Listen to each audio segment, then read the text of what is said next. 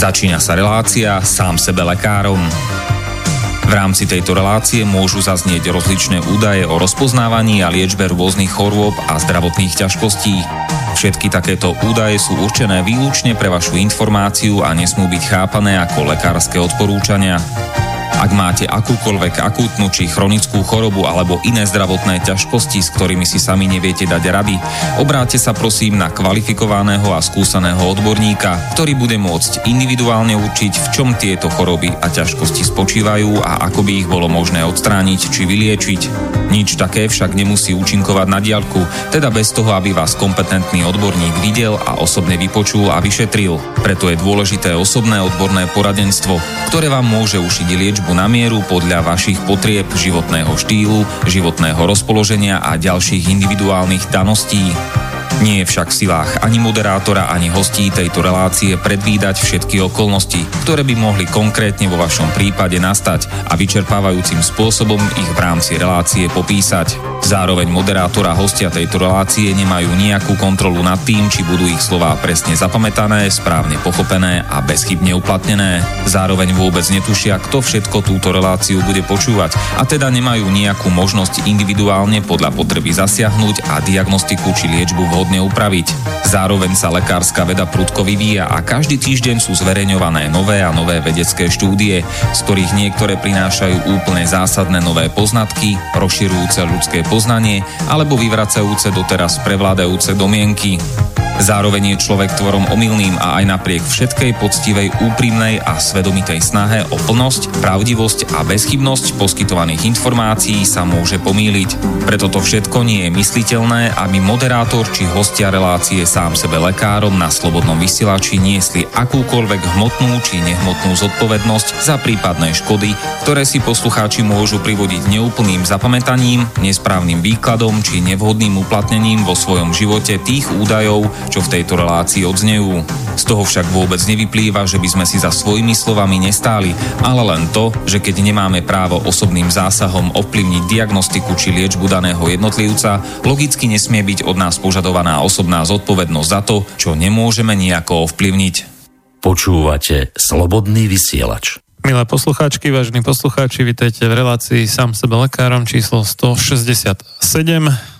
Dnes e, vysielame z Bratislavského štúdia, ale máme na jedinej telefónnej linke, ktorú tu máme nášho hostia, takže tu, mm, keď sa budete chcieť zapojiť, tak tu bude iba o e-mailoch na studiozavinačslobodnyvysielac.sk Moje meno je Marian Filo a dnes e, máme teda nedelu 5. 5. čiže mája, trávňa alebo kvietna roku pána 2019 a všetko dobré prajeme do Česka k svátku všem Klaudím a na Slovensko k meninám všetkým lesanám, lesiam, kothardom, piusom, piam a toskám.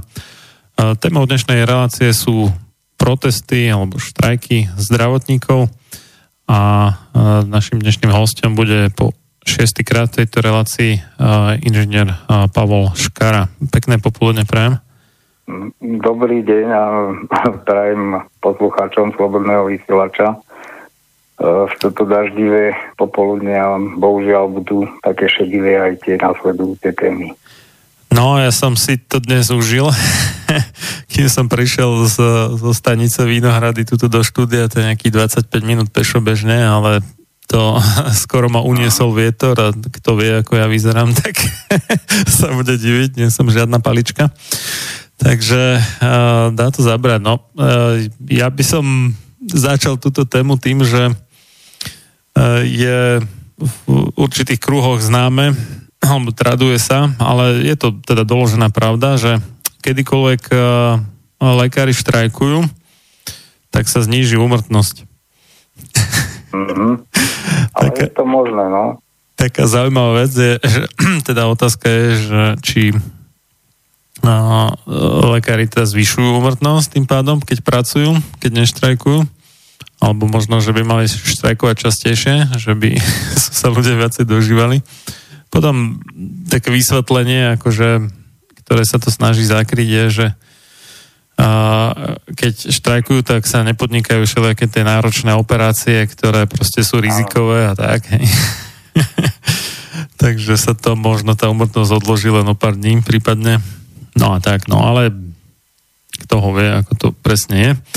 Každopádne je známe, že keď sa sčítajú všetky nežiaduce účinky liekov, či už správne predpísaných, alebo zneužívanie liekov, teda užívanie mimo predpis spolu s chybami pri operáciách, pri alebo zbytočnými operáciami a ich následkami a tak ďalej. Toto všetko, keď sa sčíta, tak to dáva minimálne v USA, neviem ako u nás, a dôvod číslo jedna umrtia, viacej než všetky násilné trestné činy, vojny, a autonehody a tak ďalej. Mm-hmm. Tak, tak. Takže možno, možno sú to také prekvapivé veci. No ale poďme, poďme teda na to, čo ste si pripravil pre nás dnes. Dobre, tak uh, naposledy vlastne na konci relácie uh, som ešte začal takú malú alebo menšiu kauzu ohľadne z Slovenskej leká- lekárskej komory. Tu sme nedokončili, tu dokončím hneď.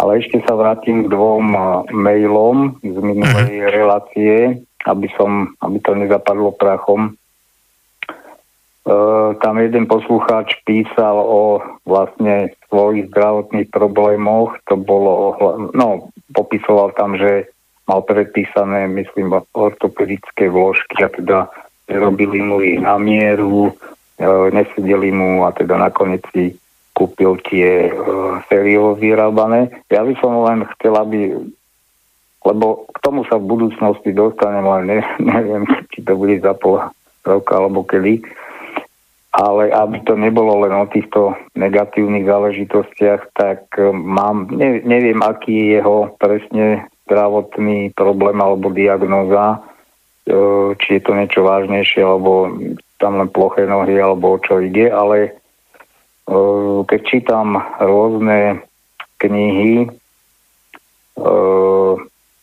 ktoré sa snažia poradiť pacientom alebo bežne ľuďom, zdravotných problémoch, tak čo sa týka vlastne pohybového aparátu a konkrétne napríklad veľmi to platí na chrbticu, tak skutočne tam tie operácie, aj keď teda ten pacient je už v takom stave, že, že mu to všetci lekári doporučujú, alebo m, vidia to tak, že už nič iné by mu nepomohlo, tak e, sú kapacity na, na svete a možno aj na Slovensku, ktoré od, odmietajú takýto prístup a proste uh, majú už vypracované metódy uh, cvičení, ktoré aj takýchto veľmi ťažkých pacientov dokážu dostať z tých najhorších stavov. Takže ja by som spomenul len také tri knihy, ktoré by tento dotyčný posluchač možno si mohol prečítať a možno mu to, neviem fakt posúdiť, ale je, je možné, že by mu to mohlo pomôcť. A tí, tie dve knižky sa týkajú e, chôdze na boso, totižto v tých knihách tí autory e, píšu, že chôdza na boso samozrejme upravuje tieto E, problémy s plochými nohami a rôzne, rôzne takéto problémy dolných končatín, ale má to vplyv aj na celé držanie tela. E, častokrát to odstránuje bolesti chrbtice a tak ďalej. Čiže jedna knižka je od nejakej, samozrejme nie je to od našej autorky, myslím, že je to američanka, e, Kety Blumenová, píše sa to Bo, Bo 2 TV Manová. E, knižka sa volá Celým telem na boso. Nie je to len o chôdzi na boso, sú tam ukážky rôznych cvikov a ďalšia kniha už to, trošku špecifickejšia. Napísal ju nejaký mm, špičkový športovec, neviem už čo robil pôvodne nejaký šport, ale mal uh, veľmi vážny, vážny úraz. či autonehodu a lekári mu už povedali, že nebude teda športovať. Myslím, že to bol bežec že nebude už môcť vôbec behávať a tak ďalej a on teda postupne vlastným úsilím začal skúšať e, beh na boso, čo je už, by som povedal, vyšší level ako tá chôdza. Je to náročnejšie, je to, dá sa povedať, pre ľudí, ktorí majú pevnú vôľu, ale tiež tam popisuje to, že lekári ho odpísali a on nakoniec vlastne na boso behal a neviem, či maratóny. Takže názov tej druhej knihy je Michael Sandler a ešte má spoluautorku Jessica Lee a volá sa to Bose biehání. No a tretou knižkou, to už je také trošku, to už nie je pre tohto poslucháča možno, ale uh, jak som spomínal tú chrbticu, tak uh, nejaký kanadský fyzioterapeut, uh, lekár, ktorý sa venuje tejto pro, pro, problematike v podstate celý život a tiež tvrdí, že mnoho tých operácií je úplne zbytočných, aj keď sú vytlačené platničky alebo vyskočené platničky a všetko tam popisuje tú, tú biomechaniku celej chrbtice, ako to funguje, plus opäť sú tam cviky. Je to dosť špecifické, pretože uh, knižka už obsahuje cviky, ktoré uh, sú vyložené pre pacientov v tom najhoršom uh, tými najhoršími diagnózami, čiže pravdepodobne u bežných fyzioterapeutov sa pacient nestretne s týmito cvikmi a vlastne on odmieta mnohé tie cviky, čo sa bežne používajú, lebo tie sú pre tie ľahšie, ľahšie diagnózy alebo možno aj pre zdravých pacientov, aby si tú chrbticu udržiavali teda v dobrom stave. Tá kniha sa volá, napísali ju uh, Stuart uh, McGill a volá sa to Mechanika zad.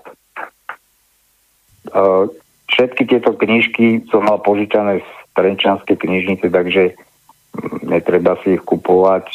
Určite v nejakej väčšej, kvalitnejšej knižnici uh, ľudia môžu nájsť. No, takže to by bolo k tomu uh-huh. jedne, jednému mailu a k tomu druhému to sa dostanem počas relácie, že čo sa dá teoreticky alebo prakticky robiť s týmto neutešeným stavom nášho zdravotníctva. No a poďme teda už mm-hmm. na tú samotnú tému. Ja, ja v stručnosti, to čo bolo posledných 5 minút, um, naposledy, čo som načal tú tému uh, Slovenskej lekárskej komory, tak uh, znovu to len trošku priblížim. Tá Slovenská lekárska komora by mohla zabezpečiť celé financovanie vzdelá, povinného vzdelávania lekárov, tak e, e zriadila e, akciovú spoločnosť lekár, ktorá vlastne mohla podnikať a e, dosahovala nejaký zisk.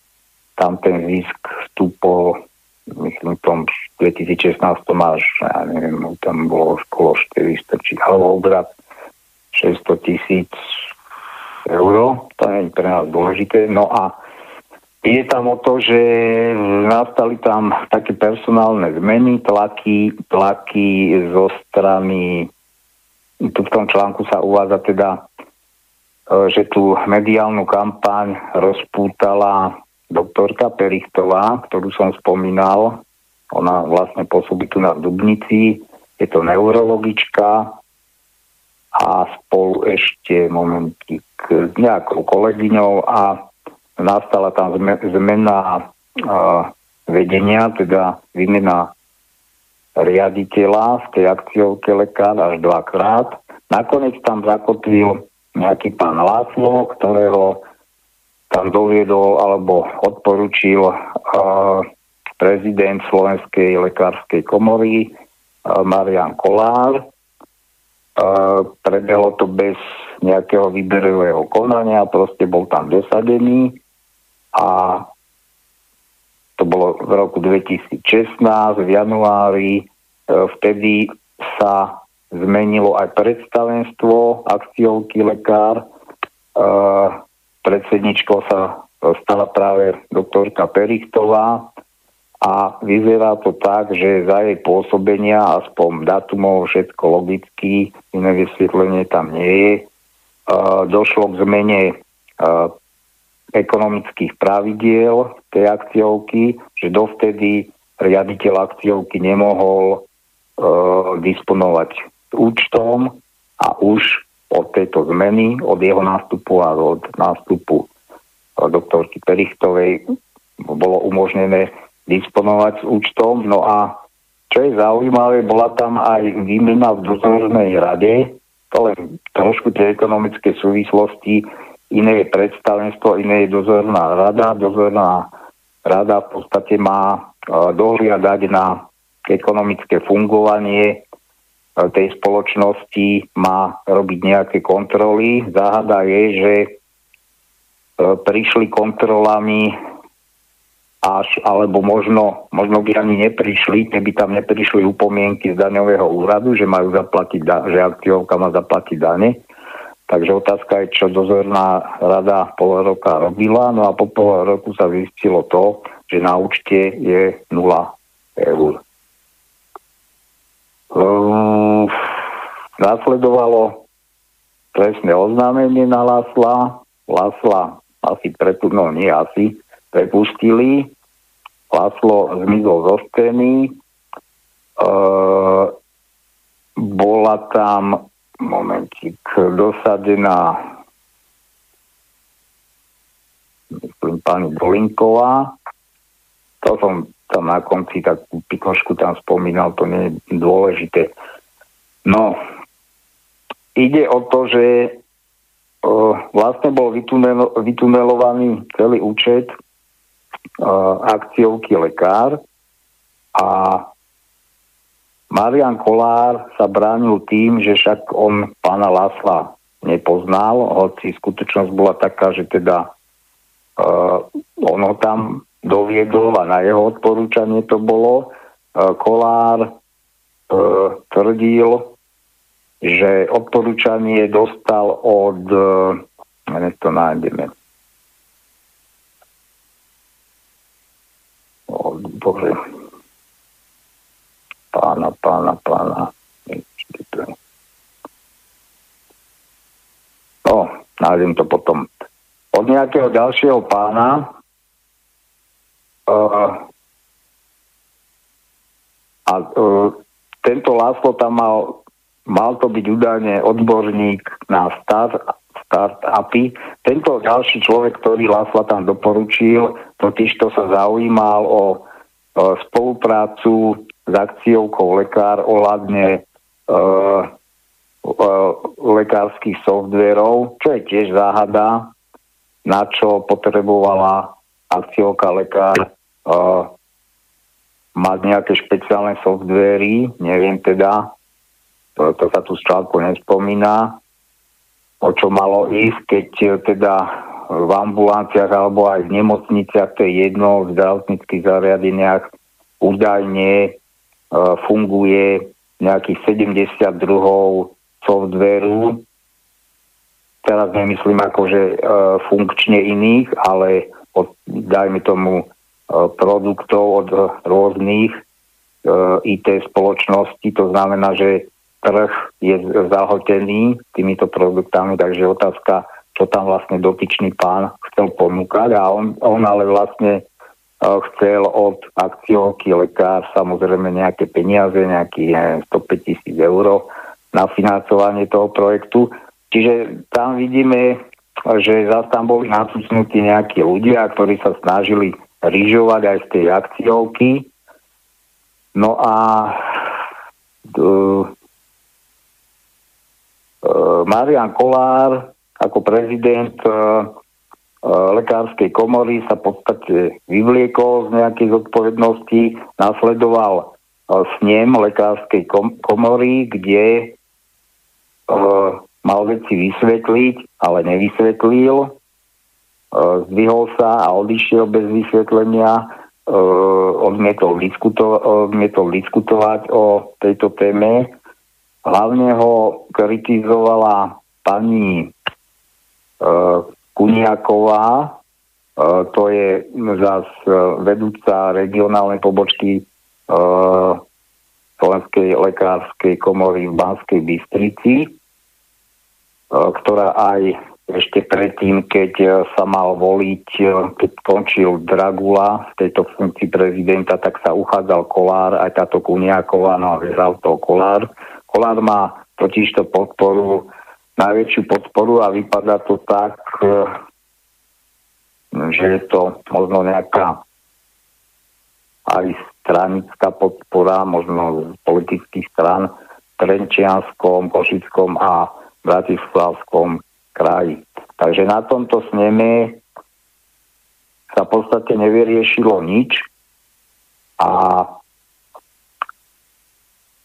čo je ešte na tom zarážajúce, tak teda e, Marian Kolár e, začal disciplinárne konanie voči Kuniakovej ohľadne rozkladania spoločnosti, akože alebo teda Slovenskej lekárskej komory. tak, no, to, takže, no. To, to je to je akože úplne zaražajúce, hej, že ona opravnene kritizuje to, že tam proste rozflákali ano, strašné ano. peniaze za to chce potrestať, že to kritizuje. Hm. No a k tomuto sa na tom sneme, alebo, alebo vyjadril sa k tomu aj doktor Janco, ktorý tiež e, žiadal o okamžité právne kroky vedúce k objasneniu e, tejto kriminálnej činnosti a k objasneniu možnej účasti vedenia Slovenskej lekárskej komory. No, jeho vyjadrenie. Jedine tak sa vyhne, vyhnete, to je ako smerované na, na kolára, jedine tak sa vyhnete podozreniu zo strany členskej základne z vlastnej účasti na trestnej činnosti. Hovorím, nemám, nemám, začalo sa tam vyšetrovanie, odtedy žiadne správy o tom neboli. Uh, ako ale potom uh, vlastne Slovenská lekárska komora riešila tento toto, toto zmiznutie peňazí, on tam ten Láslo nejakých 9 tisíc, tých 134 tisíc vrátil. A totižto uh, akciovka lekár vlastnila a pravdepodobne, pravdepodobne ešte, no vlastne už nevlastní, vtedy vlastnila parkovisko, ktoré im zabezpečovalo určitý príjem z nájmu e, do tej akciovky a teraz oni, aby tých takmer 100, 104, no minus 9, to je nejakých 120, bla bla bla, uh, tisíc eur doplnili do tej akciovky, tak Slovenská uh, lekárska komora, čo je čiste len formálny ťah účtovný, odkúpila to parkovisko od, od tej akciovky za nejakých 98 tisíc eur. Teraz si ale uvedomme, že ako je to možné, z akých peňazí mohla Slovenská lekárska komora odkúpiť to parkovisko, keď jediným príjmom, tým, že Slovenská lekárska komora nemôže podnikať a vlastne vyvíjať žiadnu hospodárskú činnosť, tak jediné peniaze, ktoré prichádzajú na účet Slovenskej lekárskej komory sú príspevky vlastne tie členské príspevky lekárov, ktorí sú v le- e, Slovenskej lekárskej komore. Tam ich je údajne okolo 14 tisíc, 10 tisíc lekárov nie je členmi komory. No čiže s, e, s príspevkou e, lekárov e, komora kúpila toto parkovisko, aby vlastne e, doplnila tie peniaze do akciovky lekár, ktoré účtu zmizli. Čo je úplný nonsens. No a mňa aj celkom záraža ako suma teda za to parkovisko. To, to je uh-huh. niekde v strede Bratislavy, alebo proste... Je to, je to niekde tam, lebo myslím, Račňanská ústava, tak je to tam Aha. niekde. A takže, no, tak nejaký... oni to takto, oni to takto vyriešili a opäť Kuniaková na to poukazovala, že lebo e, Kolár, e, to je to, že oni sa potom vyjadrili k tomu, keď redaktorka chcela stanovisko od vlastne Kolára alebo od e, vedenia Slovenskej lekárskej komory, tak e, dali takú odpoveď, že že Slovenská lekárska komora sa v záležitostiam akciovky lekár nie je kompetentná vyjadrovať. Viete, to sú, to sú také odpovede, to je ako keby... No jednoducho, oni, oni e, narábajú so všetkým, ale keď príde na nejakú zodpovednosť, tak už nie sú zodpovední. No.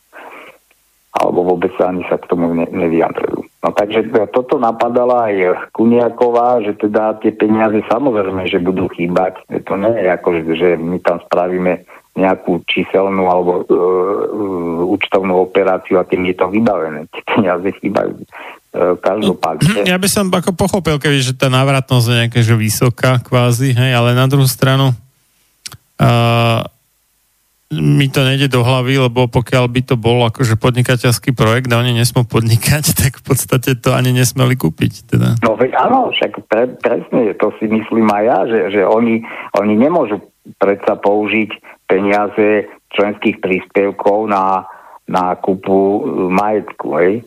No. Takže to sú záhadné veci, no.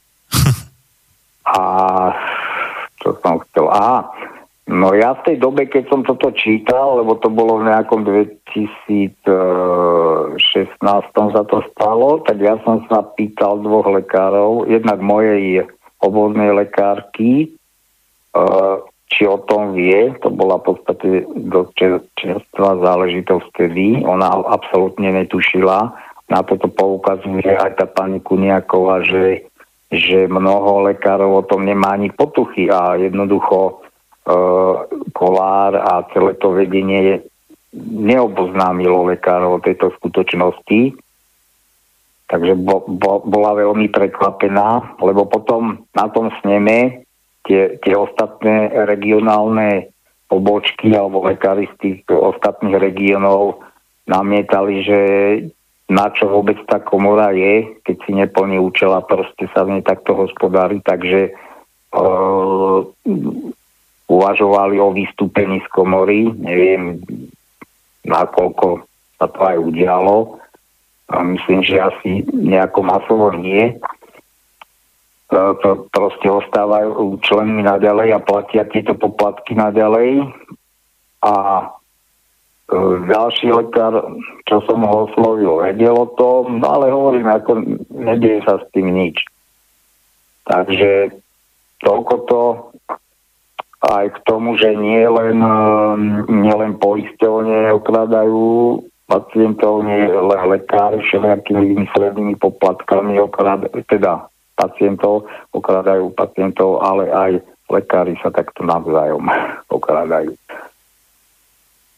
Takže to je k tejto káze, no a poďme už na tie protesty. No, nech sa páči. No, protesty lekárov, to je veľmi taká špecifická téma, pretože e, protestami lekárov opäť sa dosiahli určité zmeny, ktoré podľa mňa neprispeli tomu zdravotníctvu. E, protesty lekárov, alebo takto, nazvime to na to, protesty zdravotníkov všeobecne, e, na Slovensku e, sa už začal, začalo sa k tomu schylovať v 2011 roku a to aj na základe e, toho, čo sa dialo v Čechách. Tam vlastne e, českí lekári tiež štrajkovali a úspešne, takže dosiahli tam zvýšenie platov, možno na nejaké legislatívne zmeny, to neviem dopodrobná. A teda slovenskí lekári si povedali, že um, napodobnia túto ich cestu. Uh, keď uh, hovorím síce protesty, ale všeobecne sa za, zažil taký termín na to, že štrajk lekárov.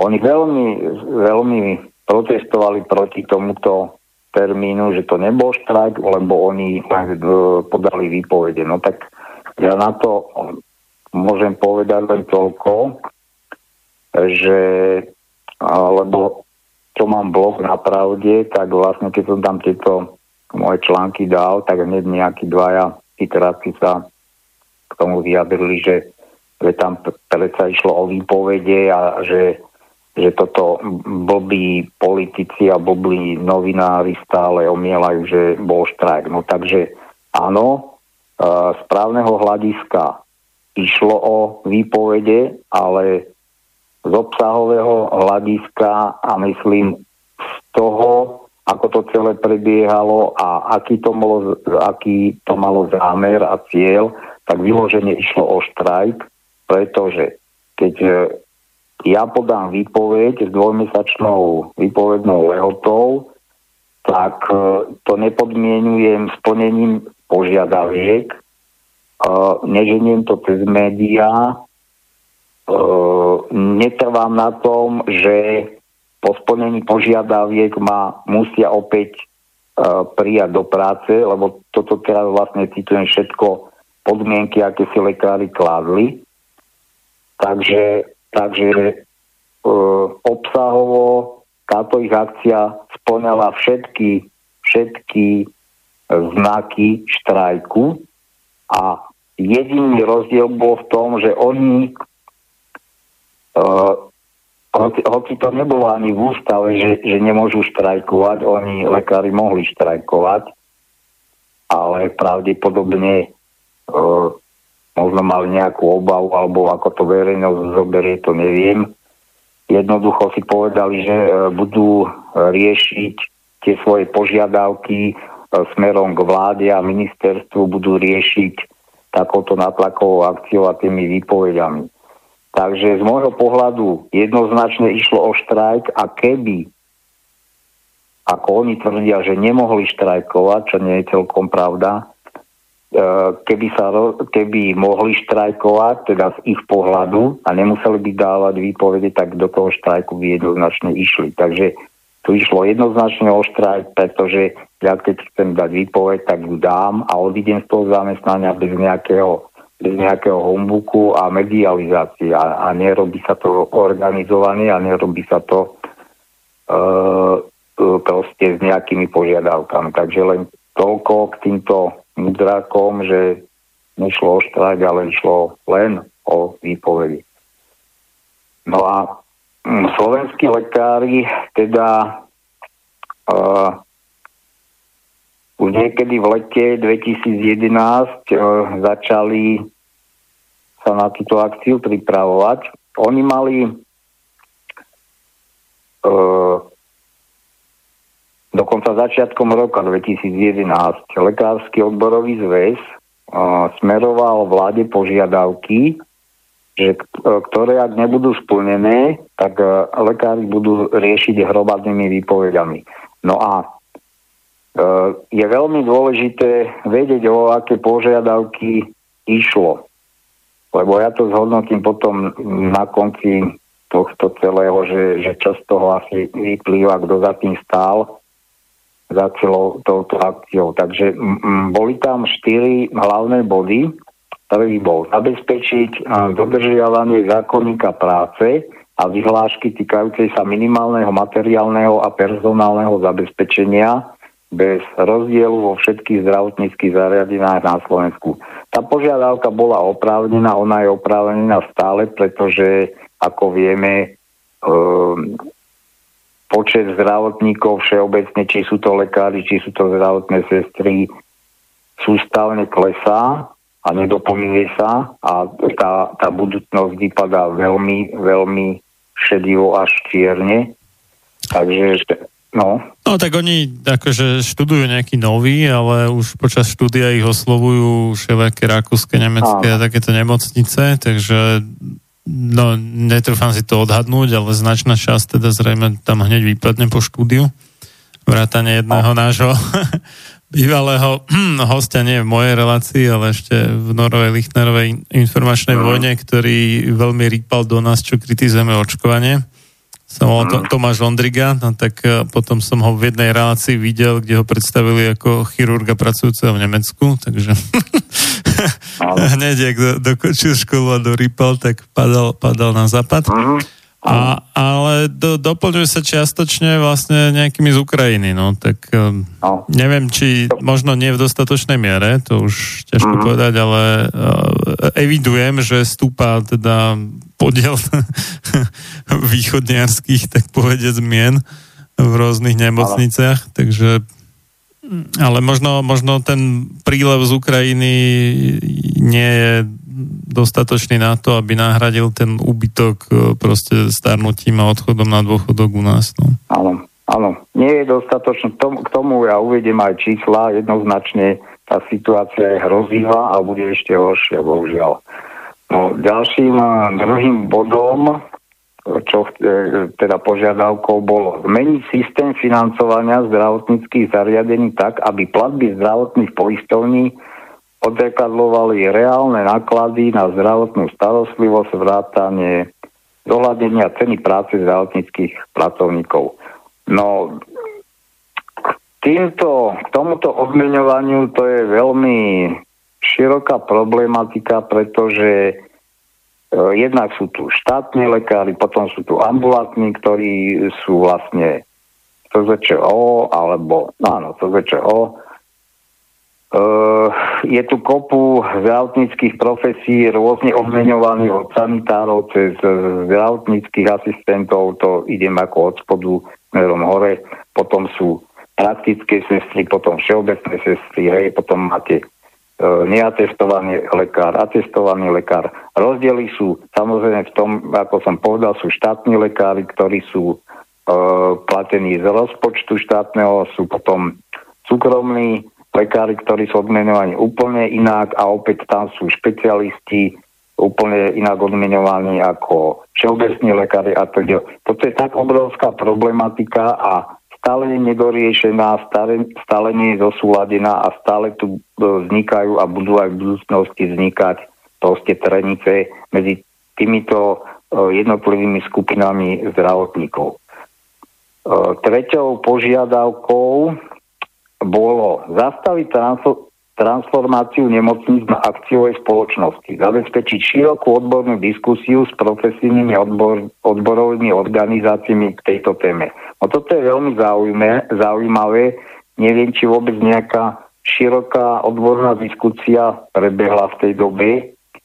Uh, sú tu stále tie dve tendencie, čo som spomínal. Jednak uh, to, čo za, začal bývalý minister Zajac a potom chcel dokončiť minister Uhliarik, to znamená odštátniť štátne nemocnice, hlavne tú koncovú sieť, kde sú vlastne fakultné, najväčšie fakultné nemocnice, ktoré síce robia najkomplikovanejšie diagnózy a operácie.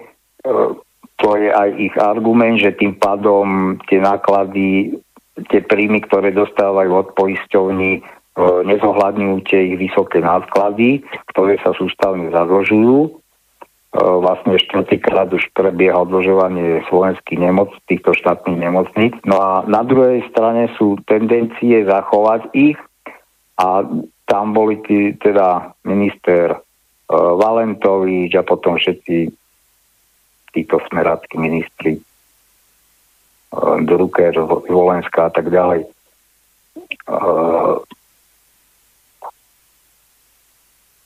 Hovorím, tá diskusia, to je zás tak obrovská problematika na samostatnú tému, nebudem viac o tom nebudem to rozmazávať a štvrtou, uh, štvrtou podmienku, štvrtú podmienku, čo mali lekári, zabezpečiť legislatívnu garanciu postupného navýšenia základných platov lekárov tak, aby najneskôr do 1. januára 2013 e, platy lekárov dosiahli, a teraz počúvajme, minimálne 1,5 až 3 násobok priemernej mzdy v národnom hospodárstve v závislosti od dosiahnutého vzdelania a dĺžky praxe.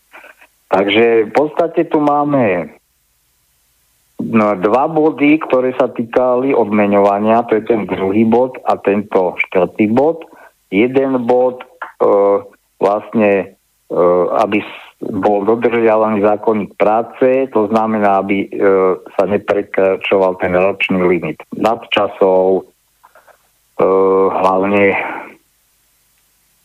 čo, čo sa absolútne nedarí dodržiavať. Ani ministerstvo, pokiaľ ja viem, za, za celé tie roky to nejako nerieši systémovo. Ani nemôže, pretože tam, e, keď, keď je to nemocnica e, vlastne oddelenie s tzv.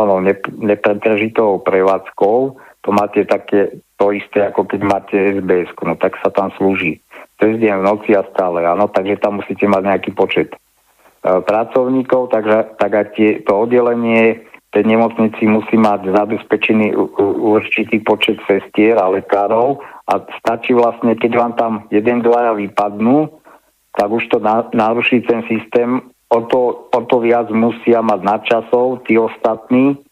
Samozrejme tam potom dochádza k preťaženiu pracovnému, k vyhoreniu a tak ďalej. Toto je, toto je problém, ktorý sa v, v tom zdravotníctve ťahá veľmi dlho a absolútne sa neukazuje žiadne svetelko na konci tunela, bohužiaľ. A opäť k tomu len skonštatujem, že sa to bude len zhoršovať.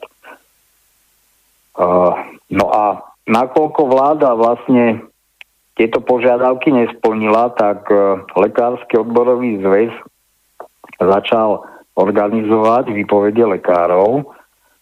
Uh, ono to prebiehalo tak, že si, hm, dá sa povedať, najprv akoby zmapovali tú ochotu lekárov ísť do, toho, do tých výpovedí. Takže najprv dali podpisovať tzv. deklaráciu o pripravenosti k tým výpovediam a vlastne koncom augusta 2011 e, bolo podpísaných už 3827 lekárov sa podpísalo z 51 nemocníc, čo je celkom slušný počet. Samozrejme, je to podobné ako keď e, sa robili nejaké protesty e, alebo pochody protestné a na Facebooku sa prihlásilo neviem koľko tisíc ľudí, áno, prídeme tam, nakoniec tam prišla desatina, takže aj tu nás tých e, lekárov, čo teda deklaráciu podpísalo nakoniec to výpovedí to podaných nebolo. E, tu len taký údaj, že v tom roku 2011 e, celkovo v tých slovenských nemocniciach, to znamená v ložkovej a ústavnej starostlivosti, pracovalo asi 6500 lekárov.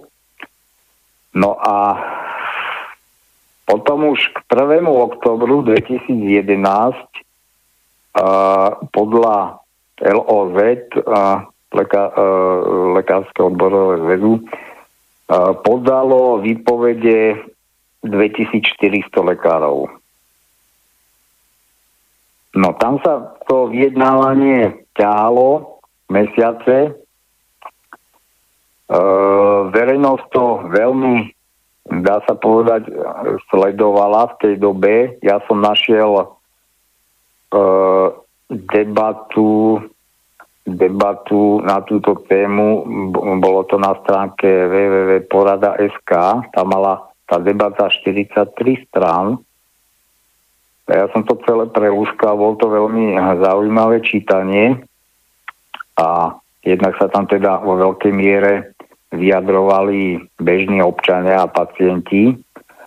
A bohužiaľ, tak ako vystupoval uh, Marian Kolár, tak uh, zo začiatku, aj keď asi mal podporu obyvateľstva, tak postupne ju strácal tým, tým svojim veľmi, veľmi neústupčivým a arogantným správaním.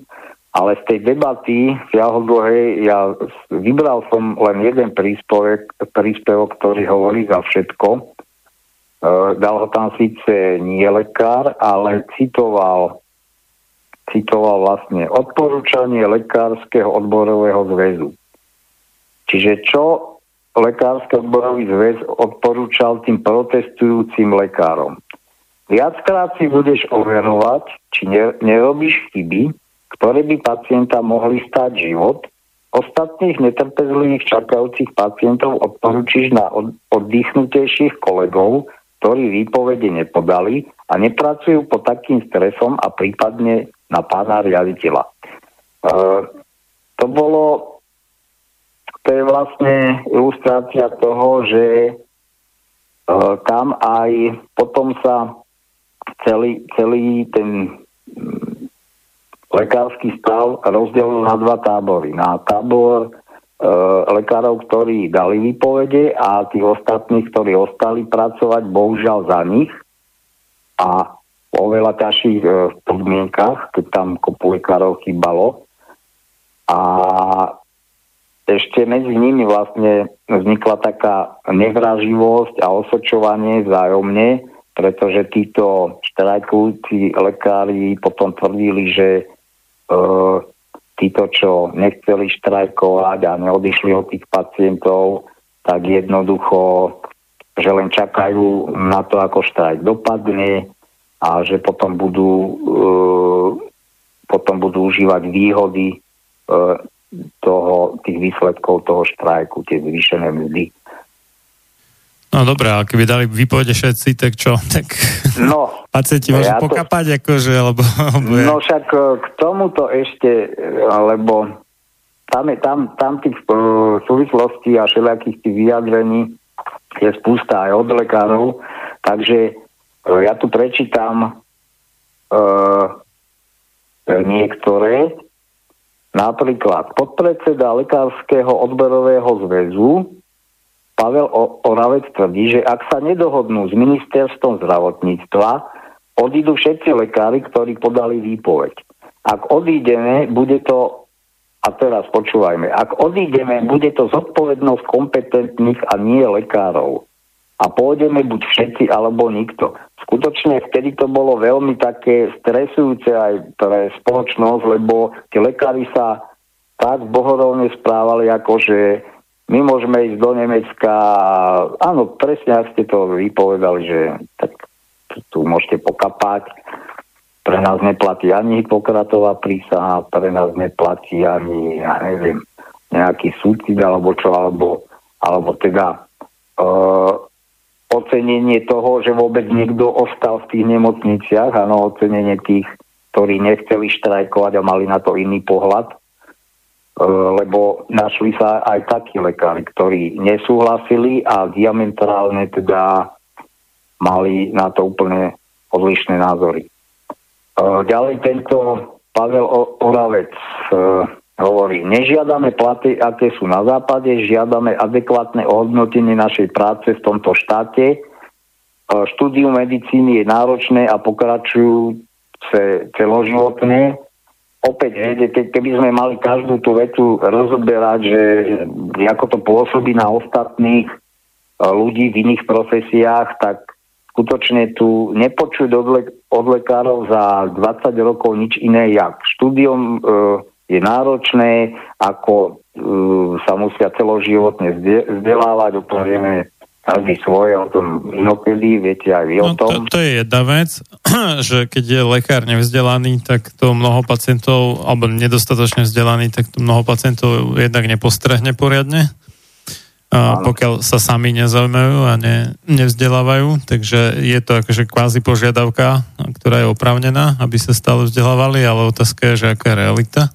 Ano. Ale druhá vec je, že mnoho iných profesí sa tiež musí stále vzdelávať. samozrejme, že, samozrejme. Čo no. u, e, keď u nás menia zákony okolo účtovníctva každú chvíľu, pomaly každý ano. druhý mesiac, tak účtovníci ano. sa tiež musia celý čas vzdelávať. Hej, a tiež majú na krku, dokonca si tvrdím, um, dovolím tvrdiť, že reálne im hrozí väčší postih než lekárom, keď sa niečo stane programátori sa tiež musia vzdelávať celý Aha. život, aj, lebo sa to stále mení, ako tieto výpočtová technika a tak. Takže toto mi nepríde ako nejaký extra dôvod na to, aby mali vysoko nadštandardné platy. Áno. Však hovoríme, lebo z týchto vyjadrení, keby sme to mali komentovať, stratíme aj polovicu relácie. No, v, do, do, dokončím tú jeho citáciu. Jeden a pol až trojnásobok násobnej priemernej mzdy v našom národnom hospodárstve považujeme za adekvátne minimálne ohodnotenie práce lekára v závislosti od jeho praxe a výšky ďalšieho vzdelávania. Ja skutočne len dodám k tomu takúto, ja som inžinier stavebný a ako majster na stavbe, čo je v podstate stredná riadiaca funkcia. A tam, tam sa vás, keď si dáte žiadosť a idete do nejakej firmy a teraz budem konkrétne hovoriť o firme vlastne veľkej Colas, to, to je francúzska firma, ktorá skúpila cesty Nitra a inžinier, inžinierské stavby Košice a keď som, ja už neviem koľko rokov dozadu, keď som tam pracoval e, tu na Najer dvojke v Banovciach, e, tak e, tam nikoho nezaujíma, koľko máte praxe za sebou. Proste nástupný plat a to bolo 800 eur hrubom. Akože ja úplne žasnem, čo títo lekári, odkiaľ tie požiadavky a stále sa porovnajú s tým západom. Áno, sme, každý sme preťažení. Sme aj v tom stavebníctve, aj v tom strojastve, aj tie úradničky na tých úradoch a kdekoľvek v tých obchodoch, hypermarketov ja ani nehovorím. Ale ako nárokovací zákonom, e, zákonom e, stanovený minimálny plat v ešte v takejto výške ja neviem, či to vôbec existuje v, Európskej únii, niečo také, čo vlastne sa slovenským lekárom nakoniec podarilo dosiahnuť. No mne to celé príde také ako istým spôsobom akože snobizmus do istej miery, že, že určite by prežili aj z priemernej mzdy. No, verím tomu, pokiaľ by akože, neboli veľmi marnotratní ale že, že my sme lekári, tak my musíme mať oveľa viacej, lebo ano, akože ten náš štatus ano. je taký, že polobohovia a, a preto proste naše platy musia byť o hodne viacej, než je priemer. No. Áno, áno, to je, to je áno, presne tak. Ale tak, jak som tam spomínal ešte ten druhý bod, Uh, vlastne, jak mali v tom druhom uh, bode alebo požiadavke zmeniť systém financovania a to D, vrátane zohľadnenia ceny práce, to sa vlastne týka, e, týka možno viac tých ambulantných e, lekárov. Ale čo chcem povedať, e, doktor Janco mal, vlastne to bola od neho prvá relácia ešte s Norom Lichtnerom, a bohužiaľ, Noro mu na to skočil na veľa tých údajov, čo on tam doslova sypal z rukava, že aké sú možné náklady na chod ambulancie a vyšlo mu to teda, že 8 tisíc mesačne euro potrebuje. Oh. No áno, áno, to si, však si to vypočujte. A to chcem povedať teda, že uh, dobre, on tam, čo hneď, akože ja by som mohol o tom rozprávať ďalších 10 minút, čo tam on e, nasekal, aké všelijaké náklady, aj také, ktoré nie sú, nie sú vlastne e, cyklicky mesačné, ale sú možno ročné všelijaké kontroly, ja neviem, tam už spomínal také kontroly, neviem, či tam aj hydrantov, ale ja, proste jednoducho také, čo možno zabezpečuje e, prevádzkovateľ tej budovy a tak ďalej. Viete, e, to, to by si možno mohol hmm. účtovať, keby bol nejaký, e, že má výrobnú halu alebo čo. No, proste spomenul tam všetko možné, čo sa spomenúť dá, ale z prvej ruky e, mám informácie, to mi povedal iný špecialista. Samozrejme, e, teraz, aby sme zase tu z toho nespravili širokú debatu, ale skutočne sú aj rozdiely medzi rôznymi špecializáciami, medzi nákladmi, údajne chirurgovia tam majú vyššie náklady, čiže majú tam viac toho materiálu a tak ďalej. Niektorí tie náklady majú oveľa nižšie, niekto zasa má prístrojové vybavenie a tak ďalej, musí, musí si kúpiť a proste to potom splácať. Dobre, ale však e, je tu predsa trhový mechanizmus a každý, SZČO, ktorý podniká, tak to proste musí nejako riešiť. Tak ja sa čudujem lekárom, že, že oni stále nariekajú na toto, pritom neho, nehovoriac o tom, že e, ako ľahko prišli e, vlastne k ambulanciám a k nízkym nájomom v podstate ostali sedieť v tých istých ambulanciách, ktorých boli za socializmu le, a tým, že e, tie polikliniky alebo tie e, zdravotnícke zariadenia pat, pat, patrili a ešte aj častokrát stále patria mestu, tak im vychádza to mesto v ústretí, však už len z toho ohľadu, aby tí lekári boli zabezpečení pre ten región, to je logické. Takisto aj ten samozprávny kraj podľa mňa vychádza v ústretí v tomto. Takže viete, ako v tomto ohľade sa nemajú na čo stiažovať, skutočne iní, iné profesie to majú oveľa ťažšie, buď si zoberiete úver a teda. No a z prvej ruky mám skutočne, e, je to iná špecializácia, ako má doktor Janco, ale ten lekár mi povedal, že jednoducho 4 tisíc e, eur mu pokrie náklady aj na zdravotnú cestu, aj proste na tú prevádzku a úplne v pohode, ako vyžije z toho, v pohode myslíme, keď, keď nemá také nároky, ako možno veľa lekárov, že chce mať hneď za dva roky dom a mm. no. takže, takže takto.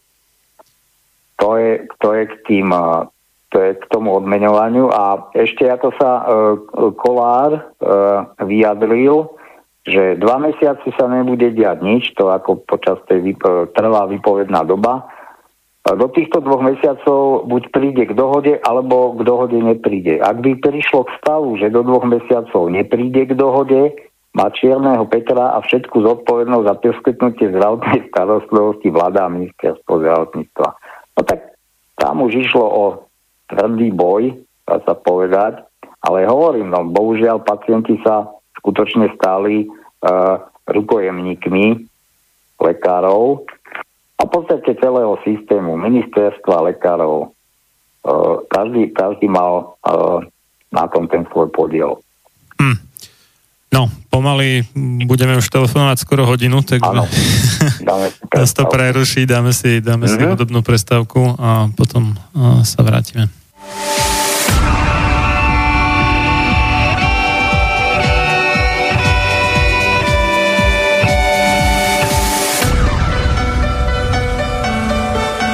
Čím národ nižšie stojí, čím hlbšie v živote telesnom je ponorený, tým menej vážnosti má sám k sebe a tým ľahšie si dá so sebou zahrávať a svoje si odnímať, ako i jednotlivý človek v bahne telesného života zaviaznutý.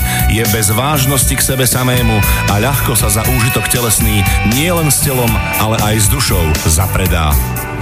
Ľudovít Štúr Máte naladený slobodný vysielač Banská Bystrica.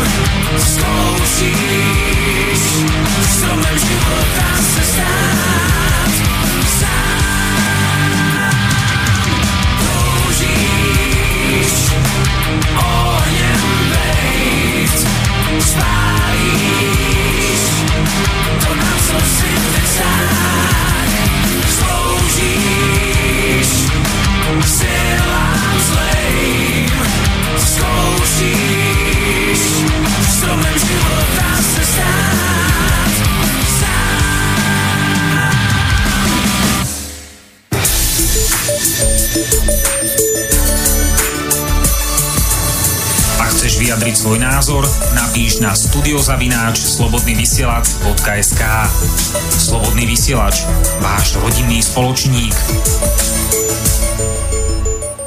Pokračujeme v relácii sám sebe lekárom číslo a, 167 o protestoch zdravotníkov. Moje meno je Marian Filo, vysielame z Bratislavského štúdia na našej jedinej telefónnej linke máme nášho dnešného hostia, inžiniera Pavla Škaru. Takže dnes len písomne, keby sa chcel niekto zapojiť. No a my teda pokračujeme v započatej relácii, takže pred e, pesničkou sme skončili zhruba v tom bode, že ten štrajk e, lekárov, alebo teda akože nie štrajk, ale predsa len štrajk, bol takým dosť tvrdým a cynickým vydieraním. No áno, budeme teda pokračovať. No ešte nejaké citácie od tých e, š- rôznych lekárov alebo kompetentných. Samozrejme tá situácia bola zlá. Ako to už je na Slovensku zvykom, e, sú vyhlásenie vždycky z jednej strany a vyhlásenia e, z druhej strany. E,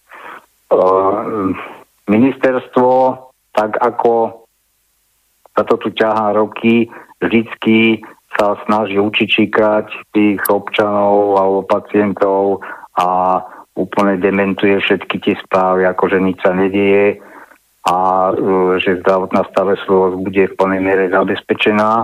Presne to sa dialo aj vtedy. E, minister Uhliarík tvrdil, že ak by sa aj s lekármi nedohodli, takže majú pripravený plán, ako sa o pacientov postarať. E, Do úvahy pritom podľa neho prípada napríklad či využitie iných nemocníc. No čo je totálny nezmysel, lebo e, opäť tam vlastne to potom sa opakovalo aj v prípade sestier, keď se, e, sestry e, podali výpovede a Ministerstvo to nedokázalo samozrejme riešiť nejako inak, iba presunmi uh, uh, sestier z iných nemocníc, čiže zase tam chýbali, čiže to je úplne nesystémové riešenie.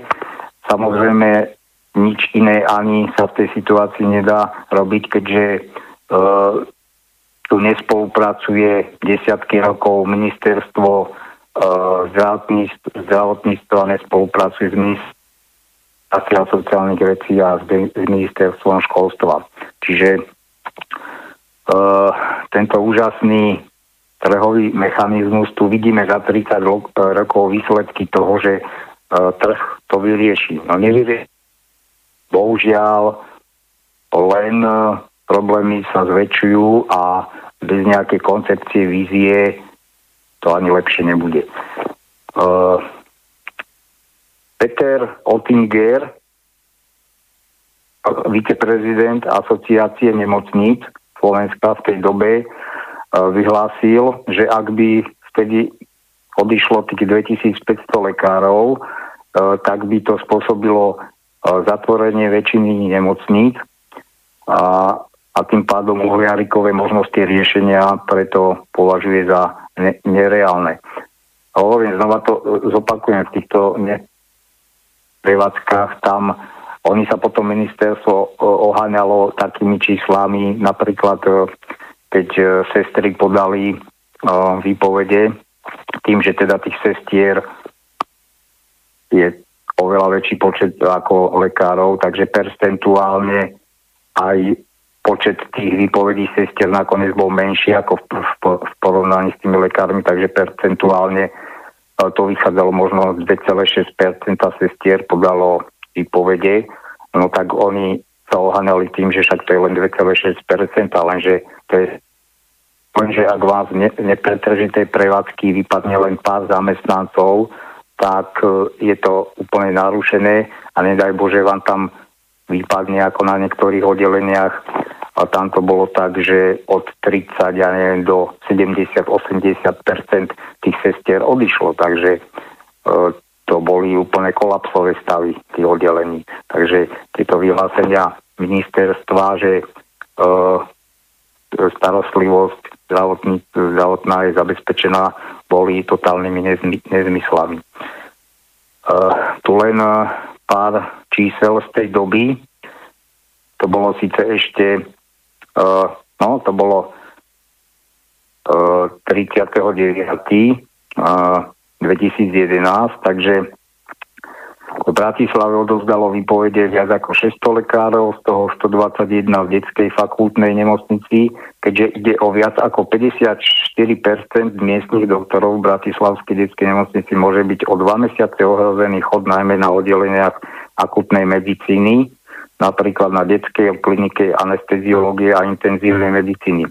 Tuto doplním ešte jednu vec, že e, tam e, veľa vypovedí e, podali vlastne anesteziológovia, čo bolo fakt úplne niečo neskutočné, pretože e, hoci uhliarek tvrdil, že akútna starostlivosť bude zabezpečená, no nebola zabezpečená pretože keď vám chýbajú anesteziológovia, tak nemôžete operovať. To je úplne jedno. Takže tam sa už nerozlišuje, či to je plánovaná operácia alebo akútna, jednoducho operovať sa nemôže, nedá. E, takže pokračujem. E, po 1. decembri, ak nedôjde k dohode, jeden lekár bude zabezpečovať intenzívnu starostlivosť na dvoch oddeleniach a bude zodpovedný za poskytovanie anestézie na viac ako desiatich pracoviskách, povedal člen lekárskych odborov Jan Sikora. Je možné, že tie ich vyhlásenia boli zveličené, to sa až takto podrobne sa tým nezapodievam, ale schválne čítam vyjadrenia jednej aj druhej strany, takže to sú prepasné rozdiely v tých postojoch v druhej najväčšej univerzitnej nemocnici Luisa Pastera v Košiciach bolo doručených 234 výpovedí lekárov, teda pri, približne 35 z celkového počtu 783. No to je neskutočné číslo, lebo viete, nahradiť ľahko môžete nejaké, nejakú upratovačku, hej, ale proste vysoko špecializovaného lekára. Takže tuto vidíme, aké to, aká celá tá situácia bola. Skutočne ja sa stretávam aj z informácií, s informáciami od ľudí, ktorí v tej dobe mali, dajme tomu, príbuzných, ťažko chorých, či už onkologických pacientov, a to je úplne jedno. No a nedávno som sa tiež v jednej čakárni dozvedel, že príbuz, príbuzná tejto pacientky v, rodili, v rodine mali onkologického pacienta a proste doplatil na túto situáciu v tom 2011, takže už nežije. Takže čo na to povedať ešte, alebo čo k tomu dodať? Pritom oni tvrdia, že, že ministerstvo tvrdí, že, že to zvládlo a že žiadne žiadne následky to na pacientov nemalo. No, takže toto je skutočne na zamyslenie. Ďalej pokračujem zo Žilinskej nemocnice, kde podľa hovorkyne odísť 115 lekárov, a, takže celkový počet výpovedí na severnom, strednom a východnom Slovensku presahuje podľa podpredsedu lekárskych odborárov Pavla Oravca 70%. Sú nemocnice, kde máme aj oveľa vyššiu podporu. No, takže toto boli vyhlásenia opäť zo strany odborárov a teraz sa pozrime na postoje aj iných lekárov, ktorí e, nesúhlasili s týmto štrajkom. Takže napríklad šéf Rooseveltovej nemocnice Michal Bucek v Banskej Bystrici tvrdil, že všetci lekári, ktorí podali výpovede, teda keď sa ho pýtali, že či si myslí, že všetci odídu, tak povedal, že si myslí, že neodídu všetci. Inak môžeme na hlavnú bránu zavesiť reťaz. Ja osobne by som ako lekár pracujúci na oddelení výpoveď nedal. A okrem toho moje požiadavky by boli iné. E, na otázku, či súhlasí s tým, aby lekári zarábali až trojnásobok priemernej mzdy, odpovedal súhlasne s úpravou platov v rámci celého národného hospodárstva. Ťažko je vypichnúť len jednu skupinu zamestnancov, čo potom učitelia, technickí pracovníci, robotníci, všetci sa chcú porovnávať s vyspelou Európou, ale ako dobre vieme, všetko závisí od výkonnosti ekonomiky. No áno, výkonnosť ekonomiky je tiež uh, ďalší, ďalšie zaklinadlo, ktoré tu na jednoduchých voličov funguje už desiatky rokov, že nemáme takú efektívnu ekonomiku, e, nemáme takú produkciu práce ako na západe, čo je totálny nezmysel. To vám potvrdia aj e, skúsenosti ľudí, ktorí v zahraničí pracujú, že tí Nemci sa nepretrhnú v tej práci tak ako tí Slováci, len proste na ten východný blok, na tú lacnú pracovnú silu sú kladené neskutočné požiadavky, aby makali od rána do večera a proste 7 dní v týždni. Takže celú, celú e, efektivitu západnej ekonomiky ťahá, ťaháme my, nehovoriac o tom teda, že e, zisky, zisky z toho vyprodukovaného odchádzajú do zahraničia.